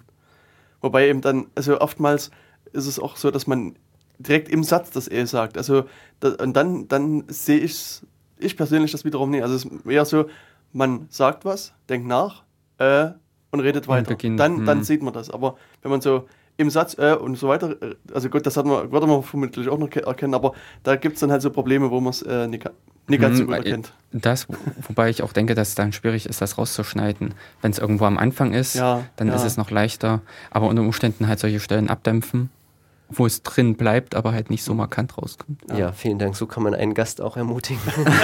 ja, das, ja, äh, da war es schon wieder. Ne? Wenn man genau. drauf achtet und ab sofort werden wir die nächste Stunde nur noch äh. besonders darauf achten, hm. hier vernünftig und sauber so. zu sprechen. Ach, keine Sorge, was glaubst du, was ich schon alles nach dem ersten, nach der ersten Sendung zu hören bekommen habe, wo ich alle Sprachfehler habe oder ähm, derartige Sachen. Ja, deswegen sind und wir so. auch alle keine ausgebildeten Sprecher. Genau. Ja. Aber finde ich jetzt auch eigentlich gar nicht so tragisch. Also es klingt einfach dadurch natürlich. Hm. Na klar. Ist halt so, wir sind halt ne? nicht gerade der Nachrichtensprecher von der Tagesschau ja. oder so. Hm. Ja. Aber, ähm, ja, ich würde sagen, ehe wir jetzt wieder weiter äh, ja, genau, diskutieren, genau, ist wieder Musik. mal ein bisschen Musik an der Zeit. Diesmal ist es nicht Pretty Good Zero, sondern du hast irgendwas anderes hier reingeladen. Ja, ich habe Bus Drive mitgebracht. Wir sind hier ja beim OKJ in Jena und äh, Bus Drive ist eine Jenaer Band, die ich über eine Online-Plattform gefunden habe. Äh, die abgestorben ist? Nein, die mhm. aus den USA kommt und immer in Kritik steht für Datensammelwut. Achso, das, ach so, das äh, Gesichtsbuch. Das Gesichtsbuch, genau, mhm. ohne jetzt Namen zu nennen. Mhm. Und äh, ich dachte, wenn ich hier schon mal in Jena beim Radio bin, dann präsentiere ich auch einfach mal äh, das Lied dieser Jenaer Band. Das ist jetzt vom Genre her Dancefloor, hm. ist also für den 18 Uhr Feierabendverkehr nicht das übliche, könnte man vielleicht drei Stunden später spielen. Ja. Aber es hat mich überrascht, denn äh, dieses Lied hat alle Elemente einer kommerziellen Chartproduktion. Mhm. Und ähm, das war mir zumindest bisher so nicht bekannt, dass es das in Jena gibt. Also mhm. davon sage ich, das ist auf Niveau. Das hätte auch zum Beispiel ohne Probleme aus einem LA-Studio kommen können. Echt? Mhm. Ja, das, und ähm, diejenigen, die in Jena die Musikszene ein bisschen länger verfolgen, wissen wahrscheinlich, dass einer der Sänger früher bei einer Reggae-Band gesungen hat oder äh, Raga Latina haben sie ihren mhm. Stil genannt. Sazon hieß die Band damals, bevor sie sich aufgelöst hat. Und äh, witzigerweise kannte ich den Keyboarder damals, denn äh, der hat auch bei uns Informatik studiert und mhm. ging mit meinem Bruder in eine Schulklasse und äh, man kennt sich halt irgendwie. Ja, ja, ja, und äh, deswegen fiel mir diese Band jetzt hier auch auf, das ist das Nachfolgeprojekt dazu. Sind aus Jena kommerziell äh, hervorragende Produktion, also würde ich sagen, gehört ins Radio und, und da ich im Radio bin, habe ich es mitgebracht und dann spielen wir das jetzt mal ab. Genau, viel Spaß. Ja, damit sind wir wieder zurück mit der Jenaer Produktion. Du hast vor der Pause gesagt, dass äh, das, das, Lied alle Elemente hat, was so eine Chartproduktion braucht. Jetzt habe ich mich so gefragt, was für Elemente braucht denn eine Chartproduktion? Ja, also Fußtrommel. Nein, also äh, wir haben ja so einen ganz klassischen kommerziellen Beat gehört. Hm. Ähm, nichts Aufregendes hm. im Schlagzeug, ging gerade durch, damit man auch schön tanzen kann dazu. Wir haben Synthesizer gehört, äh, sind aktuell ja sehr in Mode. Also ich weiß nicht, wer das so ein bisschen verfolgt hat, aber das, was in Europa Mitte der 90er abging, mhm. dieser European Dance Floor Szene, mhm. also ne, der ganze Techno okay, ja, Mitte der 90er, der ist jetzt in den USA richtig angesagt. Aha. Die mischen das mit Hip-Hop. Hatten wir hier auch, äh, mhm. zumindest Reggae, Hip-Hop-Einflüsse, mhm. was äh, seit etlichen Jahren äh, ganz massiv zu hören ist, sind diese Autotune-Geschichten, also dieser Share-Effekt. Ähm, Cher war eine der ersten Künstlerinnen, die das Ach, eingesetzt hat. Ja, oh, Cher, ja. ja, also, ja, okay. Mhm. Genau, also diese 80-Jährige, die aussieht wie 30. ja. So in oh, etwa. Oh, oh. Plus, minus, plus minus 20 Jahre jeweils an beiden Werten. Ich ja. weiß es nicht so genau. Und ähm, das ist also ähm, ein klassischer Autotune-Effekt. Mhm. Also Autotune äh, ist die volkskundliche Bezeichnung dafür. Okay. Ähm, das ist ein Produkt eigentlich, äh, gibt es ganz verschiedene, einfach Pitch-Korrektur mhm. Heißt das, dass man also auf Ton singt, ohne tatsächlich singen können zu müssen. Und das ist nicht so, wie sich das der Laie vorstellt, dass man da tatsächlich stockbesoffen reingrölen kann und dann passt das. Also man nimmt das eher schon für gute Sänger, äh, die dann aber irgendwie mal ein Ton so ein bisschen drunter, ja, ein mhm. Viertelton drunter mhm. und dann schiebt man das gerade. Und äh, einige Lösungen können das automatisch machen. Mhm. Und äh, wenn man das halt so einstellt, dass es ganz schnell reagiert mhm. Und äh, vielleicht sogar, dass man es ein bisschen falsch einstellt, also dass man das Signal vorher bewusst woanders hinsschiebt, ähm, dann drückt es das wieder gerade und man hört es. So ein okay. speziellen, mhm. äh, wie man es von den Share-Liedern kennt. Mhm. Und das ist also auch in vielen Produktionen äh, zu hören.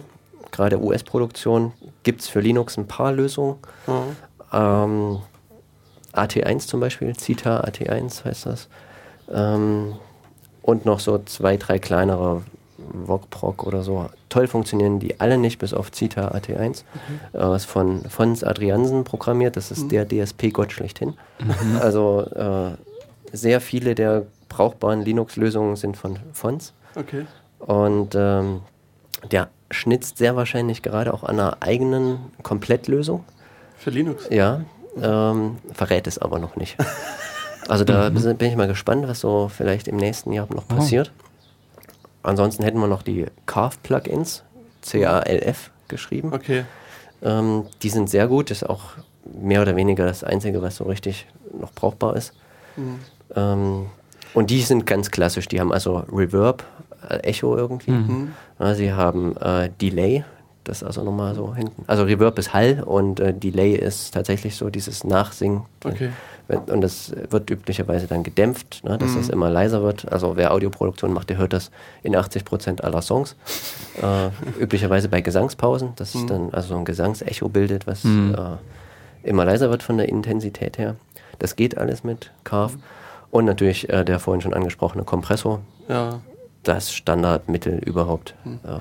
Und wenn du sagst Plugins, wo werden die eingepluggt? Genau, die werden also in eine DAW, eine Digital Audio Workstation, ah, reingepackt.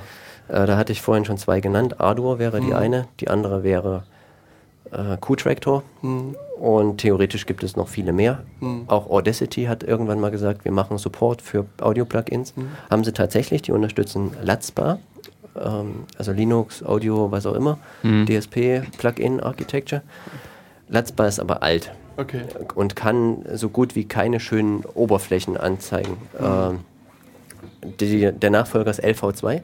Ja. Und LV2 ist genau das, was du gesehen hast, mit äh, ja, toller Grafik, einer Kurve, Pegelanzeigen ja, ja. in Echtzeit und sowas. Und äh, da gibt es Bestrebungen bei Audacity LV2-Support einzubauen. Mhm. Ich habe das das letzte Mal vielleicht vor anderthalb Jahren geprüft, da mhm. gab es den noch nicht. Okay. Aber da du sagst, du hast so ein LV2-Plugin noch ja. nicht gesehen, spricht einiges dafür, dass sie es immer noch nicht haben. da müsste man mal nachschauen. Da gab es ja jetzt unlängst ein Release, ein neues. Kann Aber sein. das war eigentlich auch nur ein Rename der Entwicklerversion von 1.3 okay. irgendwas auf 2.0. Ja. Ähm, ja, und das ist das, was man braucht, ne? diese Plugins. Mhm. Und die machen dann das Salz in der Suppe. Damit mhm. bearbeitet man das. Und würdest du auch sagen, dass der Kompressor quasi das grundlegende ja, Werkzeug ist? Ja. Mit, ja. Also der ist, äh, den hat man de facto in der Pop-Produktion auf jedem Kanal. Ja. Und dann nochmal zusätzlich auf Summenkanälen. Also man mhm. mischt das ja dann auf so Busse zusammen und sagt mhm. zum Beispiel, Schlagzeug geht auf einen Kanal. Und dann wird auf diesen, oder Bus spricht man davon, Stereobus, und der wird dann nochmal zusätzlich komprimiert. Okay. Das sorgt dafür, dass das halt einfach äh, Fülliger klingt. Ja, genau, dichter mhm. das Signal. Mhm. Ähm, Kompressoren kennt jeder Autofahrer. Mhm. Ähm, was man im Grunde möchte, ist, dass leise Anteile äh, nicht mehr so leise bleiben.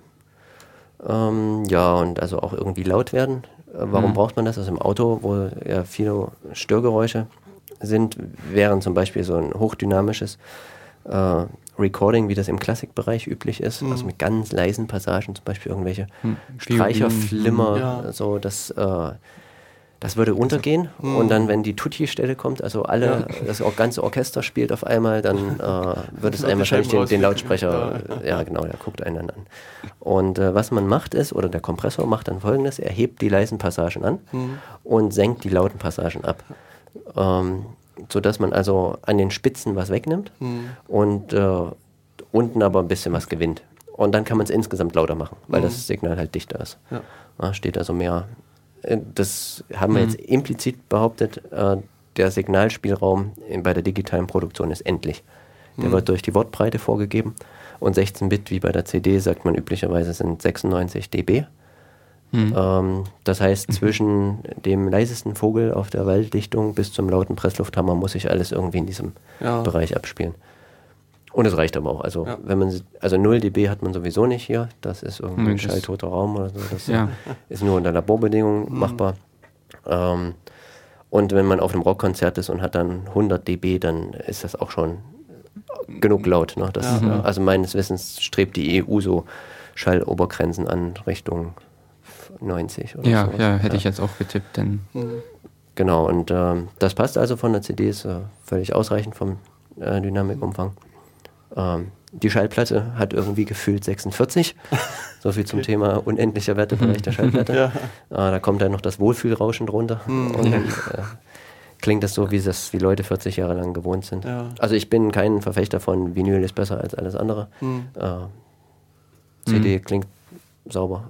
Irgendwann gewöhnen sich die Audioleute auch noch dran, dass das so ist. Ja. Hm. Aber äh, hier, wir brauchen nochmal rüber. Achso, also hier stehen zwei Plattenteile. Ja, genau. naja. Ja, unsere ich Vorgänger glaube, hier waren ja, haben ja auch gerade mit, mit Schallplatten operiert. Ja, aber ich glaube, das ist auch eher eine praktische Sache. Na klar. Also, das ist eher so äh, ja. das Anfassen und äh, das Arbeiten mit der Platte und Mixen und so wird auch ein bisschen schlecht mit CDs scratchen. Ja Aber doch, das gibt's auch. Das gibt's ja. Oh. Gibt's CD-Scratcher. Gibt sogar MP3-Scratcher. Was? MP3-Scratcher. Ja, oh, was machst du da? Du, nee, also, du schiebst die Nullen und Einsen. ja, de facto schiebst du Nullen und Einsen. Ja, ja, ja, ist klar. Nee, du hast halt eine virtuelle Platte irgendwo ja, ja, liegen und ja. kannst an der halt rumzubilden. Ja. Das ist relativ spannend, ne? Das sind Timecodes als Audiosignal. Mhm. Und äh, da gibt es auch ein Linux-Programm dazu. Mhm. Äh, X-Vinyl heißt das, mhm, meines das, Wissens. Aha. Und das soll ganz gut funktionieren. Also ich bin nicht in der DJ-Szene mhm. aktiv, aber ähm, die, die das verwenden, sind da sehr zufrieden mit. Hm. Also ist mir auch nicht bekannt. Ich kenne es halt nur aus den Diskotheken, dass da diese Dinge rumstehen. Ja, also Timecode-Schallplatten, mhm. damit mhm. äh, die dann ein Audiosignal erzeugen und äh, anhand dieses Signals weiß man dann, wo sich der, äh, der äh, die Nadel des Spielers ja, befindet. Ja. Genau, befinden würde. naja, die ist schon tatsächlich da. Oder, also es gibt, nee. es gibt verschiedene Systeme. Es gibt ähm, so virtuelle Schallplatten, wo man tatsächlich äh, ohne Ab Name Äh, einfach genau, scratcht, ja, also na. sowas wie ein, ein Joke-Dial an einem Ja, so in etwa. Video und dann ist ein Gray-Encoder wahrscheinlich technisch drunter Mhm. und das Mhm, Ding das liefert nur noch Informationen, ich werde jetzt nach links oder rechts äh, Gezogen so und ja. so schnell, genau. Und das gibt es aber auch mit echten Schallplatten, Mhm. sogenannten Timecode-Schallplatten, die man auf ganz normale Schallplattenspieler auflegt. Mhm. Und äh, die haben natürlich ein Signal, das jetzt äh, nicht zur Wiedergabe geeignet ist, Mhm. aber äh, anhand äh, des Signals kann man dann in Software ermitteln, wie sich das, Wo die Schallplatte befindet. Ja, genau. Ah, das ist ja cool. Genau, und das heißt also Timecode-Schallplatten. Ah. Und dafür gibt es diese Software X-Vinyl, Mhm. mit der man dann seine äh, MP3s oder was auch immer für Audiosignale Ja. anhand dieser äh, Timecode-Scratching-Geschichten hin und her Ja, schieben kann. aha. Ist Also, ja, je nachdem, welches Lied man gerade im Player ausgewählt hat, äh, so, das ist dann gerade virtuell auf der Schallplatte drauf. Ja, und dann kann man halt wirklich als DJ die Schallplatte anfassen, vor und Ja, zurück, gen- und dann Mhm. hört man die Scratch-Geräusche. Krass. Man beachtet den Aufwand, den man hier betreibt, ne? Ja. Ja. Irgendwie Scratch-Geräusche Ah, äh, zu erzeugen. Genau, dafür gibt es aber bestimmt auch ein Plugin. Zum Scratchen? Ja. Ja, Sound-Samples vor allem. Wie gesagt, X-Vinyl so. erzeugt das ja, äh, die Ja, ja, Scratch-Geschichten. mhm. Ähm, und Ardour kann es auch. Hm. Zumindest äh, mhm. in der Wiedergabe. Als Effekt habe ich selbst noch nie benutzt, aber da Mhm. möchte ich jetzt nicht lügen. Wie sieht das eigentlich aus bei Ardo? Braucht das wesentlich viel an Systemressourcen oder? Tja, das ist so ein Punkt. Also die Audio-Workstations waren historisch schon immer ein bisschen dicker ausgestattet. Ähm, Audio selbst ist wenig an Datenmenge. Hm. Also wenn man so ein Videosignal hat, ist ganz klar, dann nimmt man so eine Bildauflösung und stellt sich vor, was ich Full HD 1920 mal 1080 und das mal mindestens 24 Bit 24. Farbtiefe und 50 Frames, na, oder 25 Frames, 30 Frames, je nachdem, was man so hat, pro Sekunde und das ist dann richtig viel. Ne? Ja, ja. Äh, ich habe es ja nicht ausgerechnet, aber glaube ich gefühlt mindestens 500 Megabyte pro Sekunde oder so für ein Echt? Full HD Signal. Ja. das, äh, 500 MB? 2 Millionen mal, ja. Also 1900 irgendwas mal Ja. 1080 sind ja rund, also Pi mal Daumen 2 Millionen. Ja, 24 oder 30 Frames, da Na. bist du schon bei 60 Millionen. und dann die Okay. Farbtiefe noch rein. Und ja, na dann. Okay, ähm, Und, na, sollten die Ja. Hörer mal zu Hause nach. ja, Genau, das. Und Audio ist das halt nicht. Ne? Audio ist ein ganz dünner Datenstrom. Hm. Also eine CD sind lächerliche 172, 172, 176, weiß nicht. Also ähm, Kilobyte pro Sekunde Ja. für ein, so ein Stereosignal. Und das rauskriegen ist nicht das Problem. Was Leistung braucht, sind die Plugins auf den vielen Spuren. Hm. Das ist alles also CPU-Last, ganz klassisch. Mhm. Und es hängt noch von der Latenz ab, die man anstrebt. Also wenn man ähm, geringe Latenzen braucht, weil man zum Beispiel live einen Synthesizer spielen möchte, einen virtuellen, äh, warum braucht man dann eine geringe Latenz? Wenn ich die Taste anschlage, will ich, dass der Ton mehr oder weniger instantan erklingt. Also für mich zumindest gefühlt Mhm. oder wahrgenommen sofort und nicht erst irgendwie eine halbe Sekunde später. So kann man nicht spielen. Das geht vom Baum. Ähm, für Recording ist das ja überhaupt kein Thema. Ne? Dann nimmt man es auf, liegt es auf der Platte, ist unendliche Latenz. Aber für diese ganzen Live-Geschichten oder auch wenn ich meinen Computer dazu nutzen möchte, als Mischpult zu fungieren, für einen Live-Betrieb, dann ähm, muss das Signal irgendwie spätestens dann wieder aus dem Lautsprecher rauskommen, äh, wenn es sich mit dem natürlichen Signal von der Bühne mixen würde. Also die Schalllaufzeit äh, in Luft, äh, ich habe es jetzt nicht ausgerechnet, aber ich sage mal so zwei Millisekunden oder so pro Meter ähm, könnte hinkommen. Darunter Echt? muss ich, oder eine, äh, können wir mal nachschauen Mhm. irgendwann. Ja. Also sind ungefähr 320 Meter pro Sekunde Mhm. Schallgeschwindigkeit bei 20 Grad. Ähm, die Leute mit Wikipedia an der Hand können es ja jetzt genau lesen. Genau. Ähm, ja, und da brauche ich also sehr geringe Latenzen. Sagen wir mal, wir 5 Millisekunden wollen wir Mhm. haben. Und ähm, da ähm, kommen dann die Betriebssysteme langsam an ihre Grenzen, Hm.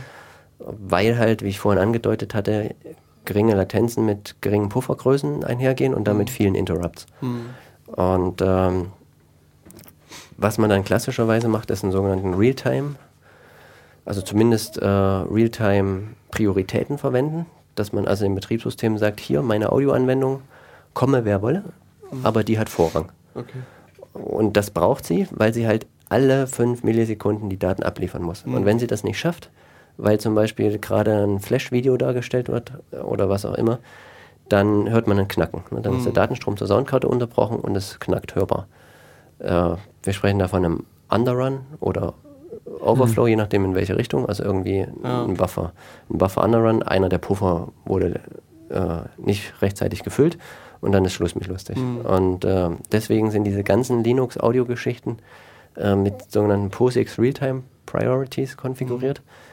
Die also ähm, sagen, ein Browser ist nicht wichtig ja. und eine Shell ist nicht wichtig und auch ein Grafiktreiber ist nicht wichtig. Und früher gab es dann unter Linux, oder gibt es auch immer noch, den sogenannten Realtime Patch. Mhm. Das ist ein separater Patch zum äh, Mainline Linux-Kernel, der es unter anderem ermöglicht hat, ich spreche jetzt mal in der Vergangenheit, mhm. äh, die Prioritäten von Interrupt-Händlern äh, ebenfalls festzulegen. Okay. Also früher war es halt so, oder im Standard-Kernel ist es so, äh, wenn ein Interrupt kommt, also sagen wir mal die Maus bewegt wird, dann gibt es ein Event auf dem USB-Bus und der USB-Controller äh, feuert einen Interrupt und sagt, hier, Prozessor, lass alles stehen und liegen, jemand hat die Maus bewegt. Oder das weiß er nicht, aber irgendjemand hat, äh, irgendwas ist passiert und dann guckt mhm. der Prozessor nach und sieht, aha, die Maus wurde bewegt, holt die Daten ab, äh, schiebt den Mauszeiger ein Stück nach links oder rechts und äh, macht dann weiter. Und macht dann weiter. Und wenn aufgrund so einer Geschichte, ja, weil der Benutzer irgendwie die Maus bewegt hat, der Ton unterbrochen wird, mhm. ähm, dann geht natürlich die ganze Verarbeitung äh, vor die Hunde. Mhm. Das darf nicht sein, auch live schon gar nicht. Äh, ich sage immer, Madonna wäre nicht begeistert, wenn es auf einmal knackt bei ihrem Konzert. ähm, und ähm, deswegen hat dieser Realtime-Patch es ermöglicht, die Prioritäten von anderen Hardware-Komponenten festzulegen, sodass ich sagen kann, meine Audioanwendung ist sogar wichtiger als äh, zum Beispiel die Tastatur oder okay. äh, USB, Netzwerkkarte, was mhm. auch immer. Ne? Also klar, Netzwerkkarte kann man ganz typisch sagen, das geht auf Reisen, das sind 300 Millisekunden. Naja, kommt drauf an, wo es hingeht. Ne?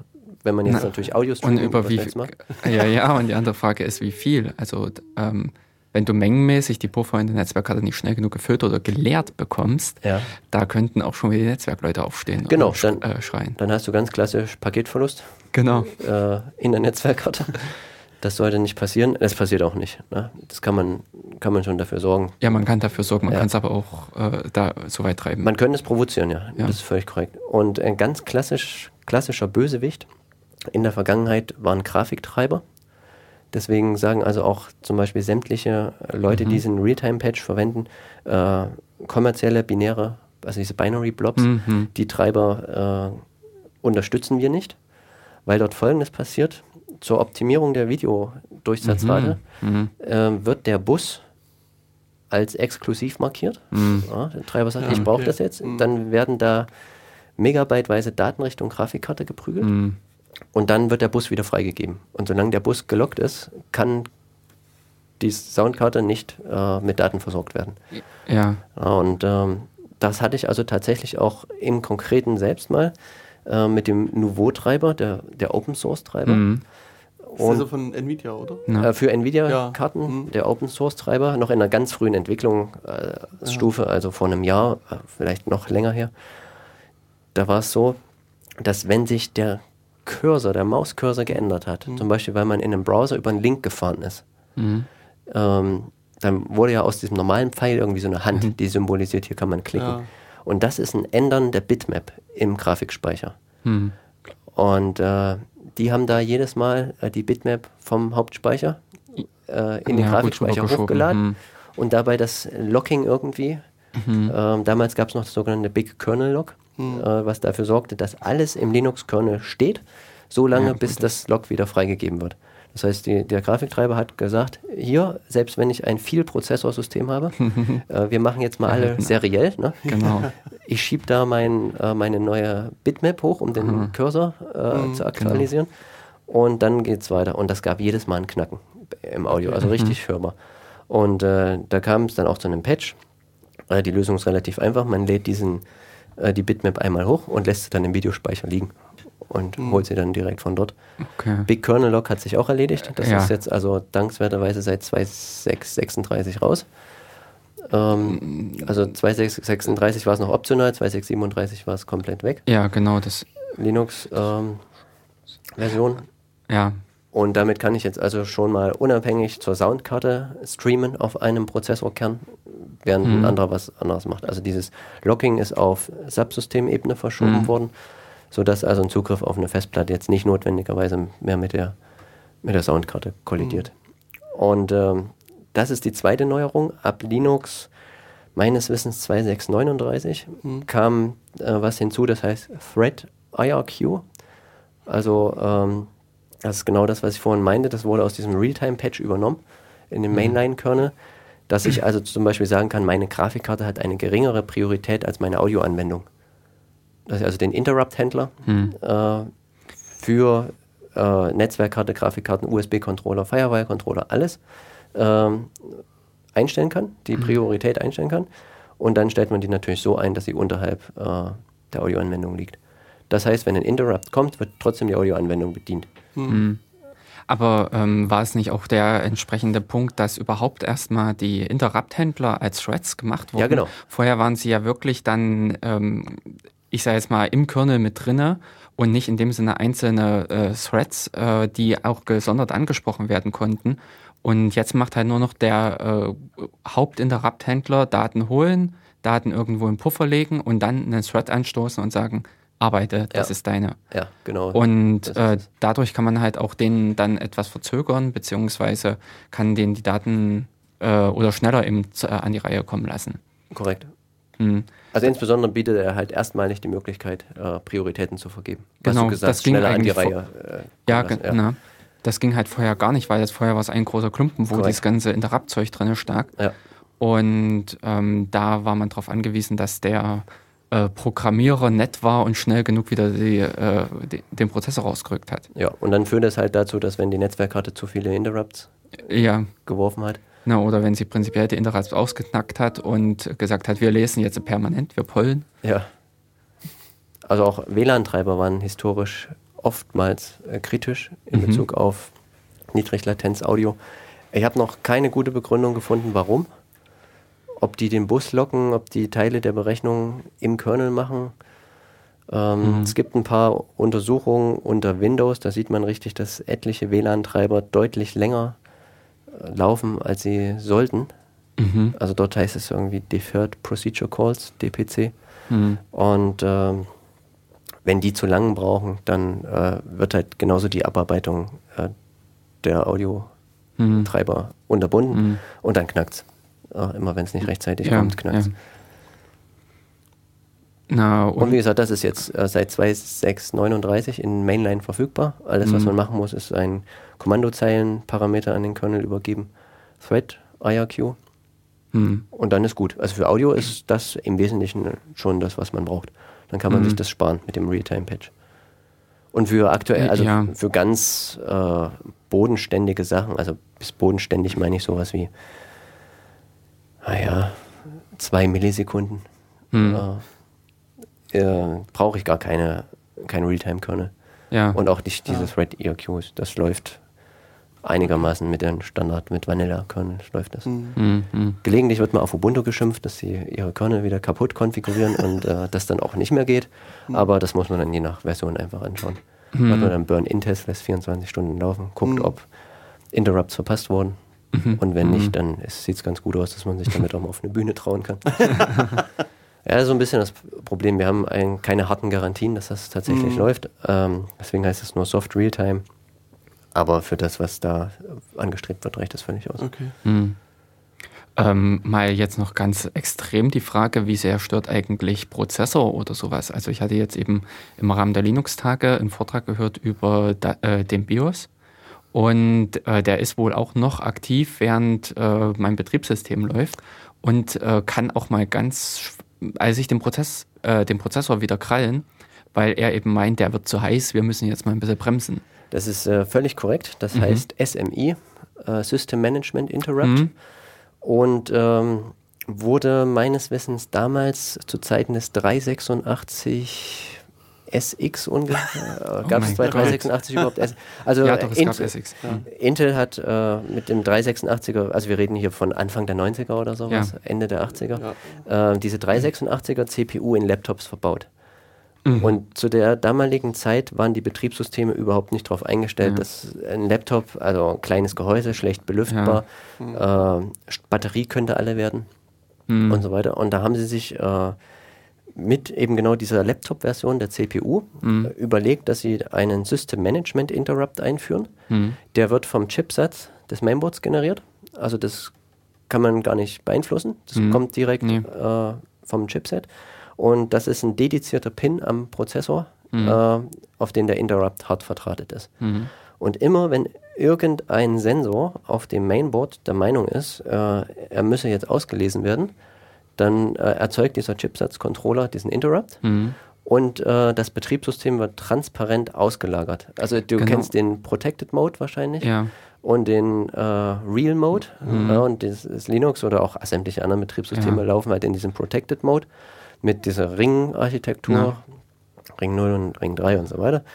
Und ähm, da wird das Betriebssystem ähm, weggeschoben mhm. und ähm, es wird einfach in einen dritten Modus geschaltet, in mhm. diesen äh, System Management Mode, mhm. SMM. Ach. Und dann hat das BIOS die Kontrolle. Das heißt, es läuft BIOS-Code zu dem Zeitpunkt. Mhm. Und das Betriebssystem bekommt nicht mal mit, dass es das, nicht läuft. Ja, genau. Das war auch lustig. Man kann das eigentlich irgendwie nur anhand von Zeiten, weil Correct. ich da merke irgendwo, dass es ist Zeit verloren gegangen. Genau. Also als, aus Betriebssystemsicht, äh, oder ich erzähle nochmal kurz, was mhm. passiert. Also das, die, die Hardware auf dem Mainboard übergibt die Kontrolle an, an das BIOS, dann mhm. läuft BIOS-Code und wenn der BIOS-Programmierer das falsch gemacht hat, oh. dann läuft das sehr lang. Ah. Und wenn das zu lang läuft, äh, dann äh, verpasst man halt wieder so ein Interrupt, denn mhm. die Soundkarte läuft ja weiter in der ja, Zwischenzeit. Ja. Nur der Prozessor macht irgendwas anderes. Ja, und ähm, üblicherweise springt man dann zurück äh, und dann wird alles wieder äh, restauriert. Kompletter mhm. Prozessorzustand, sämtliche Register, alles. Man sieht es ja. dem Prozessor nicht an, dass er äh, in diesem anderen Modus war. Mhm. Und ähm, das einzige oder die einzige Chance, die man hat herauszufinden, ähm, ob man so ein Interrupt gerade hatte, war, äh, sich die Counter anzuschauen. Mm, genau, darüber. Es ging nämlich, glaube ich, nicht mal über die Zeit. Ja. Die Ticks vom Prozessor, die äh, haben das nämlich auch nicht angezeigt. Ja. Und dann muss man also äh, ein paar Klimmzüge veranstalten und dann kann man einigermaßen abschätzen, ob da gerade so ein Service Management Interrupt lief oder mm. nicht. Äh, USB-Tastaturen ähm, laufen auch, also die Übersetzung äh, mhm. von USB-Tastaturen wird auch mit SMI gemacht, Krass. solange das Betriebssystem sich nicht drum kümmert. Mhm. Also mhm. äh, gerade am Anfang, wenn du äh, diesen USB Legacy Mode einschaltest, ja, um ja. im BIOS irgendwas äh, zu machen, mhm. dann ist das über SMI gehandelt, mhm. weil halt dieser USB-Controller das übersetzt dann nach PS2 oder so. Das ist der Legacy-Kram. Ah, und dieser Code, der ah, äh, steckt halt jetzt mal da drüber. Deswegen kann man auch, und wie du auch sagtest, Lüftersteuerung, ganz klassisch, mhm. äh, SMI, also CPU-Lüfter, Gehäuselüfter, mhm. was auch immer. Mhm. Äh, deswegen sollte man SMIs nicht abschalten. Es gibt äh, die Möglichkeit, das zu machen, dann kann man ähm, maskieren. Mhm. Ich habe das nie gemacht, das war im Rahmen des Xenomai-Projektes, gibt es ein Patch. Also Xenomai ist so ein Realtime Linux. Und äh, da gibt es ein Patch, äh, der das blockieren kann. Es gibt gewisse Register und kann man sagen SMI Disable. Mhm. Kann man im Chipsatz setzen. Wenn man das macht, läuft man Gefahr, dass die ganze Maschine überhitzt. Und das passiert tatsächlich auch. Also mhm. so haben sich Leute äh, ihre Hardware gegrillt. Mhm. Das heißt, blind irgendwie SMI abschalten ist keine gute Idee. Mhm. Aber trotzdem sollte eigentlich noch das Betriebssystem auch hinterherkommen. Denn der BIOS macht ja in dem Sinne nichts Besonderes oder ähm, ja, also die Aufgabe der, des SMI äh, Händlers sollte ja auch das Betriebssystem übernehmen können. Das könnte das Betriebssystem machen, ja. Originär gab es das halt damals nicht. Mhm. Und jetzt hat man es ja, faulerweise mitgeschleppt. Vielleicht wird es in Zeiten von EFI wieder anders. Nee, eben genau das. Die haben es weiterhin nicht. Mhm. Okay, mhm. schade. Das Wir müssen wahrscheinlich woanders hingehen, es so Power. Ähm, es gibt an dieser Stelle, kann ich nochmal sagen, einen, einen Exploit. Mhm kann ich auch gern mal reinreichen für die mhm. Linksammlung, falls ja. wen das interessiert, ähm, um mit Hilfe dieses äh, Service Management Interrupts Schadcode auszuführen, mhm. äh, unter kompletter Umgehung des Betriebssystems. Mhm. Und auch sowas das wie OpenBSD und Linux, ne? Da ähm, naja, dann also das ist dann sozusagen Betriebssystem, ja, transparenter. Genau. du bist ja da auf ganz unten und ganz ja. der, der, Meister. Und der Exploit, wenn ich mich recht erinnere, hat den X-Server verwendet als Einfallstor, mhm. um sich zu installieren. Mhm. Ja, und dann ist vorbei. Ne? Das ist mhm. ja Aha. Dimension Rootkit. Äh, ja, analog hier dem äh, Rootkit auf der Netzwerkkarte. Was halt ja, genau. ein bisschen schwierig ist, ist diesen SMI zu erzeugen, wie ich eingangs sagte. Der mhm. wird halt vom Chipsatz äh, mhm. generiert. Aber wenn der zyklisch kommt, ja. muss man alles, was man noch, alles, was man noch zu tun hat, ist eine, eine entsprechende Händleradresse zu hinterlegen, wo mhm. da eingesprungen wird. Mhm. Oh, das ist ganz klassisch irgendein Code, der zur Ausführung kommt. Ja. Äh, böse Sache. Mhm. Und war, war das ein Bug im Prozessor oder war das ein Bug im System? Na, weder noch, das ist bei Design. Ah, okay. Bug ah. im Standard. Ja. ja. Okay, ähm, technisch sind wir jetzt gerade mal wieder in die Untiefen abgetaucht. Ja, das, äh, so. Aber es ist, war noch interessant, fand ich. Und jetzt können wir ja äh, für die, denen gerade vielleicht draußen der Kopf ein bisschen qualmt, wieder äh, Musik ja. ein, einschieben. Ja, wieder diesmal Pretty Good Zero. Genau, jetzt was von unserem ersten Album, das wir 2005 rausgebracht haben. Ich habe einfach den Titel gewählt, der von den meisten Hörern äh, am häufigsten als Das ist mein Lieblingssong okay. Mhm. genannt wurde. Und äh, ich hoffe, dass er genauso jetzt auch ankommt. Ja, damit sind wir wieder zurück am Lautsprecher, am Hörer, am, am irgendwo, am keine Mikrofon, am Mikrofon. Genau. An, bei dem Thema ja, Linux und Musik, beziehungsweise Musik machen am Computer oder mit dem Computer. Also ja. wenn ich die Pause kurz nutzen kann nochmal eine Standardempfehlung abzugeben mhm. für den wirklich ambitionierten Heimmusiker mit vielleicht einem kleinen Studio. Einige Firewire Soundkarten laufen mit dem mhm. FFADO-Projekt. Das wird demnächst noch besser. Also FFADO ist ein bisschen schwierig, weil es ein User-Level-Treiber ist. Mhm. Wandert gerade in den Kernel. Vielleicht haben wir in einem mhm. Jahr dann mhm. tatsächlich Kernel-Support für die äh, Karten dann ist es nur noch anstecken und läuft. Ja. Im Moment ist es halt anstecken, Programm starten und läuft hoffentlich. Mhm. Läuft auch meistens, aber nicht sonderlich stabil. Also kann abstürzen. Was nutzen die, äh, dieses Character Device in User Space? Äh, nein, ganz so schlimm ist es nicht. Es gab unter dem alten Firewire Stack das sogenannte RAW 1394 Device. Mhm. Äh, das gibt es jetzt mehr oder weniger auch noch, heißt aber ein bisschen anders, also über Dev, FW Sternchen, je nachdem, wird mhm. durchnummeriert. Und da bekommt man mehr oder weniger den Low-Level-Traffic des Firewire-Busses äh, mhm. präsentiert mhm. und muss dann die Pakete alle von Hand auswerten im mhm. User Space, was man im mhm. Kernel auch machen müsste. Mhm. Aber der Punkt ist, da liegt halt nochmal ein Scheduler dazwischen. Mhm. Und das ist genauso ein Datenstrom zur Soundkarte, der nicht abreißen darf, wie das bei PCI oder PCI Express der Fall wäre. Und äh, der ist aber sehr timing-kritisch. Und wenn das äh, irgendwie nicht mhm. klappt, weil der mhm. Scheduler gerade wieder irgendwie zwei Sekunden den Browser bedient hat, nicht zwei Sekunden, zwei Millisekunden oder so, mhm. äh, dann äh, ist man halt verloren und dann knackt es. Mhm, und wenn man, wenn man Pech hat, dann erholt sich der Stream auch nicht mehr. Das kann passieren und dann stürzt die Anwendung ab. Uh, oder beziehungsweise geht es nicht mhm. weiter. Ähm, ist nicht immer der Fall, ist also bei mir auch eher selten der Fall, aber wird besser. Üblicherweise hat man halt so eine Mehrkanal-Soundkarte. Ähm, wie gesagt, RME ist super Support bei Linux, mhm. gibt aber auch andere, die ganz gut funktionieren, muss man halt im Vorfeld schauen. Und dann verwendet man Ardour, mhm. äh, vielleicht das Ardour 3 äh, als Beta, äh, ja, hoffentlich ja. irgendwann demnächst mal stable. Äh, die Carve-Plugins, C-A-L-F, mhm. Äh, kam jetzt auch ein neues Release oder kommt so, ist alles ein bisschen im Fluss. Ja. Äh, Pro Audio sowieso Bleeding Edge, ja. Man braucht immer das Neueste von allem. Ja. Hm. Ähm, und äh, für diejenigen, die vielleicht noch Drums bauen wollen, da gibt es mhm. tatsächlich mal ganz vernünftige Software unter Linux. Äh, Hydrogen oder auf Deutsch Hydrogen. Mhm. Das ist ein Drum-Sampler. Da mhm. kann man sich also seine eigenen Drum-Spuren bauen. Mhm. Und äh, der ist, also würde ich sagen, durchaus auf Augenhöhe mit kommerziellen Lösungen. Ähm, woran macht man sowas fest? Na, zum Beispiel Multi-Layer oder Multi-Sample. Ähm, wenn ein Schlagzeuger eine Trommel schlägt, dann schlägt mhm. er die nicht jedes Mal gleich. Das heißt, man braucht so eine gewisse Varianz in den Samples okay. Mhm. und äh, der kann das. Das okay. heißt, für eine Trommel gibt es mehr als ein Sample mhm. und das wird dann Round Robin oder wie auch immer mhm. randomized äh, genommen und damit hat man so ganz minimale Klangvariation, was es natürlicher erscheinen lässt. Und Hydrogen kann das und integriert sich auch über Jack einigermaßen mit Arduino.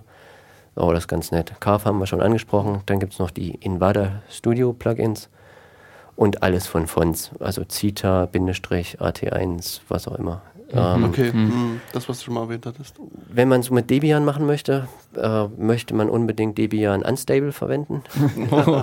also sie sagen das so klar, äh, ja. schlechtestenfalls vielleicht Testing, mhm. aber nichts irgendwie stable, das ist immer mhm. hinterher. Zu alt. Also ständig zu alt. Ja. Ähm, bei den anderen Distributionen weiß ich es nicht, was ich von Fedora gesehen habe, die neueste ist eigentlich so ganz frisch, scheint mhm. tatsächlich gut zu sein. Und äh, OpenSUSE hing letztlich ziemlich hinterher. Mhm. Also da, äh, das kann ich nicht empfehlen. Und da habe ich mhm. auch letztlich die Darstellung eines Kernel-Entwicklers gelesen. Schade, dass OpenSUSE jetzt äh, vorbei ist. Mhm. Okay. Ja, so.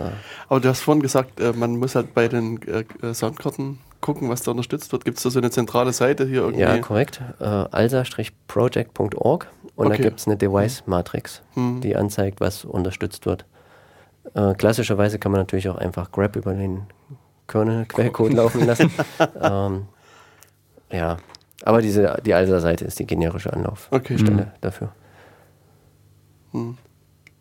Ja, also für die äh, Audioproduktion. Ähm, was hatten wir uns jetzt sonst noch vorgenommen an dem? Wir könnten noch so, ganz kurz, äh, Linux gibt es ja nicht nur auf dem Computer, sondern auch zum Beispiel ja, als genau, Unterbau als von Handys. In irgendwelchen Geräten drin versteckt, ja. genau. Ähm, ähm, also es gibt tatsächlich äh, sogenannte Hardware-Player für Softwareinstrumente. Ähm, der Punkt ist, Musiker sind tendenziell konservativ und äh, nicht davon begeistert, mit einem Computer auf der Bühne zu stehen. Mhm. Und äh, die hätten lieber irgendwie ein 19 Zoll Gerät, was im Rack eingeschraubt ist mit einem Display, was sie mhm, ein- und ausschalten können, mhm. wenn sie wollen und das einfach funktioniert. Ja. Mhm. Und äh, da gibt es also Hardware-Lösungen, die intern einfach PCs darstellen. Mhm. Da läuft Linux drauf und äh, die nutzen Wine, um Windows VST-Plugins laufen zu lassen. Ähm, das ist schon ziemlich von hinten durch die Brust. Ne? ja, ja. Scheint zu funktionieren, ist kommerziell verfügbar. Mhm. Äh, der Name ist mir entfallen, müsste man einfach mal googeln. Mhm. Die Leute schreiben halt auch auf der Linux Audio Developer Liste mit. Ah, und sagen, fällt das auf. Ja, mhm. genau. Mhm. Also hier Wine Thread Handling, da mussten sie schon ein bisschen was anpassen, mhm. dass sie da mit mhm. den Realtime-Prioritäten das korrekt hinbekommen. Und dann kommen tatsächlich so Fragen mit, äh, wenn ich Programm sowieso verwende, knackt es auf einmal. So, dann muss man halt wissen, wie man das erforscht. Das ist nicht ganz so einfach. Mhm. Äh, Realtime äh, Troubleshooting mhm. wenn es mit der Latenz mal nicht klappt. Ähm, in Eigenwerbung könnte ich sagen, einfach in einem halben Jahr in meine Promotion mal reinschauen, da steht es dann drin, äh, ist also nichts für den privaten Anwender. Das ist ganz klar Entwickler. Baustelle. Nee, klar, ja. ja. ja. und auf der anderen Seite haben wir mhm. natürlich noch die Android-Geräte. Mhm, genau, das hatten wir jetzt gerade schon angesprochen. Als Handyplattform. Und äh, da muss man sagen, ist es leider ähnlich wie bei den Desktops, dass äh, Apple, und da möge man halten von Apple, was man will, ähm, leider führend ist. Mhm. Und zwar in Bezug auf Latenzen. Es gibt ganz viele Anwendungen für iOS, also jetzt iPhone oder iPad, ähm, die so virtuelle Synthesizer darstellen, mhm. Klaviere, mhm. Gitarreneffektgeräte und so weiter. Das heißt, ich kann, es gibt tatsächlich Soundkarten, USB-Soundkarten, die ich an ein iPad anschließen kann. Mhm. Ähm, zum Beispiel auch von RME, die diesen USB 2.0 Audio Class Standard erfüllen. Und ähm, dann kann ich mein iPad dazu benutzen, um auf der Bühne Musik zu machen. Mhm. Kann mein, äh, könnte zum Beispiel die Gitarre anschließen und damit verschiedene Klänge der Gitarre mhm. simulieren. Und was man dafür braucht, ist das, was ich vorhin schon gesagt hatte, niedrige Latenzen. Ähm, wir würden davon Roundtrip-Time sprechen, also wie lange braucht das Signal, wenn es reingeht, bearbeitet wird und wieder rausgeht. Mhm. Und äh, da sieht es halt so aus, dass wir auf iOS-Geräten, also iPad, iPhone, äh, 5 Millisekunden Roundtrip-Time hinbekommen. Mhm. Ungefähr 5,3. Ja, ja. mhm. Sind also zweimal 128 Samples Puffer. Mhm. Und äh, Android ist irgendwie so in der Größenordnung 160 Millisekunden, 170 wow. Millisekunden, mhm. also zweimal 4096. Geht sogar hoch bis 16.000 Samples, Sample Puffer. Mhm. Und äh, in der Konfiguration ist kein Blumentopf zu gewinnen. Mhm. Damit kann man keine Niedriglatenz-Synthesizer bauen, keine Effektgeräte, nichts. Mhm. Das heißt, auf der Android-Plattform ist aktuell ist es strukturell nicht möglich, vernünftig äh, diese Echtzeiteffekte umzusetzen. Mhm. Das weiß Google, das wissen die auch schon lange. Ja. Ähm, wir hätten jetzt mal gedacht, dass es sich mit 4.0 mhm. bessert. Meines Wissens ist es mit 4.0 nicht besser geworden. Mhm. Schon auch mit dem Dreier ist es nicht besser geworden. Okay. Android 3 auf Tablets.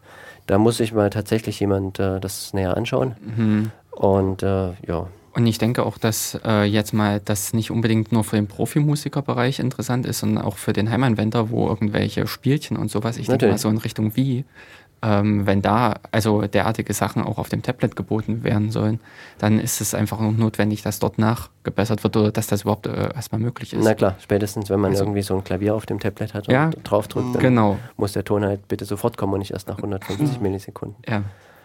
Aber da, da, kann ich jetzt langsam auch, auch etwas besser verstehen, muss ich sagen, weil ich war letztes Jahr auf einer Konferenz und da, da war halt auch eine Band, die mit iPhones und iPads Musik gemacht hat und ich fand das für mich total unspannend. Und bin dann irgendwann gegangen, weil also die haben halt auch wirklich Leute um die Welt halt versammelt. Irgendwie jemand in Hongkong und jemand in, in England und hatten dann quasi versucht, mhm. zusammen zu, Musik zu machen. Und ich meine, wie gesagt, für mich war das zunächst damals erstmal im Wesentlichen völlig unspannend, da auf so einem mehr oder minder großen Bildschirm rumzuhämmern und Töne zu erzeugen. Aber ähm, das eröffnet doch jetzt, also zumindest für mich eine ganz, ganz andere Dimension nochmal.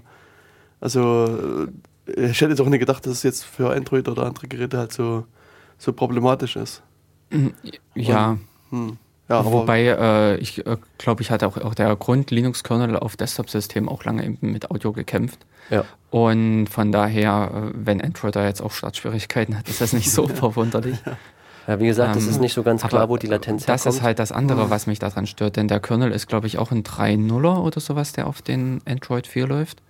Und in ähm, ja, von daher eigentlich der Könne kann es. Ja, Sie müssen ja irgendwo hintenrum wieder was ist auch meine Einschätzung, äh, eingerissen haben. Alsa-seitig, äh, mhm. zumindest die Karten, die ich betreue, die können bis runter 32 Samples, also 2 x 32. Ähm, von daher gäbe es überhaupt nichts, mhm. was dem im Wege stünde.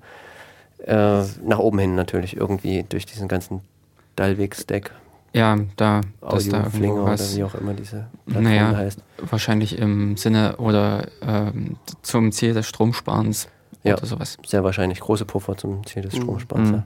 Und da war es unter OS X auch damals schon so mit Core Audio, dass man halt, äh, wenn man schnell brauchte, hat man auch schnell bekommen. Ne? Mhm. Also niedrige Latenzen, okay. ohne dass das mhm. irgendwie ein Problem gewesen mhm. wäre. Ja, ja gut. nee, äh, ich, also ich äh, überlege, also zum einen frage ich mich halt, wozu man denn, also das in der Anwendung braucht. Also für mich ist halt ein Telefon immer noch ein Telefoniergerät, weißt du, das. Ja. Ähm, da um. sehe ich ähm. jetzt das Problem nicht. Und auf der anderen Seite, die Frage, die mich eher beschäftigt jetzt so, ähm, könntest du das jetzt auch debuggen sozusagen? Oder ist das äh, Telefon jetzt für dich eine ganz andere Software-Geschichte? Nee, das interessiert mich tatsächlich, hm? weil ich ja sozusagen auf Desktop-Seite ständig damit zu tun ha. habe. Ich kam einfach nur bisher noch nicht dazu. Ach so, also okay. sobald ich wieder ein bisschen Luft habe, ich schätze im Oktober, äh, dann ziehe ich mir mal die Quellen ja. vom Android und schaue mir das an. Okay. Also das muss möglich sein. Hm, hm. Also Java ist, äh, gibt inzwischen auch Jack für Java oder hm. andersrum Java für Jack, wie auch immer man das sehen will. Und damit wäre es theoretisch denkbar, diese gesamten Zwischenschichten einfach wegzulassen. Mhm. Genauso wie auf einem Desktop direkt auf die Hardware zu gehen und dann mhm. ist man fertig. Na gut. Ähm, zeitlich sind wir, glaube ich, jetzt äh, schon, wieder, wieder äh, genau. ziemlich am Ende angelangt. Ja, genau. Ich weiß nicht, du hast vor uns noch erfragt, wann der nächste, also wann die Wiederholung der Sendung ist. Hast du es noch im Kopf? Äh, nee, ich aber warte, warte, warte. Vermute, es war, war nächsten Dienstag, also der 8. Genau, am, Mai. Am 8. Mai und äh, von Tag 20. Der Befreiung. Vom 20, äh, von 22, äh, Quatsch, nein, von 20 bis 22 Uhr, mhm. also in den Abendstunden, dann, wer jetzt noch unterwegs ist, der kann nächste Woche einmal äh, dann zu Hause noch hören. Genau, und ich werde natürlich dann irgendwann mich wieder hinsetzen und das Audio bearbeiten, vielleicht diesmal mit Ardour anstatt aha. Audacity. Und ähm, ja, ich bin aber das die ganze nächste Woche unterwegs, deswegen wird das vermutlich, es sind zwei Wochen erst ja, irgendwie. Genau äh, die, dann runterzuladen sein. Genau, den Mitschnitt bzw. die Informationen zur Sendung werden wir wieder auf datenkanal.org präsentieren. Genau. Und auch sonst Informationen, was sonst äh, läuft. Mhm. Also sehr großes Interesse wäre wirklich im Chat, wenn irgendwer wirklich mal bei uns im Chat vorbeischaut. Die Informationen sind auch mit auf der Seite verfügbar. Und ähm, uns vielleicht auch mal ein bisschen Rückmeldungen geben, wie die Sendung euch gefällt. Ist es eben wie heute zu techniklastig? Und ja, ich glaube, wir sind jetzt auch schon so weit, dass wir das letzte Lied starten können, oder? Genau, das ist Dafür. also nochmal Pretty Good Zero. Vielleicht, äh, der Adi hat das ausgewählt, vielleicht kannst du noch drei Sätze dazu sagen. Ja, das wird also eine Radiopremiere meines Wissens, okay. lief noch nie. Äh, heißt Being Old und wenn man im Refrain drauf achtet, ähm, meint Being Old, also alt sein und zwar 25 sein oder älter. Äh, das Lied ist autobiografisch, hm. irgendwann fiel es mir auf.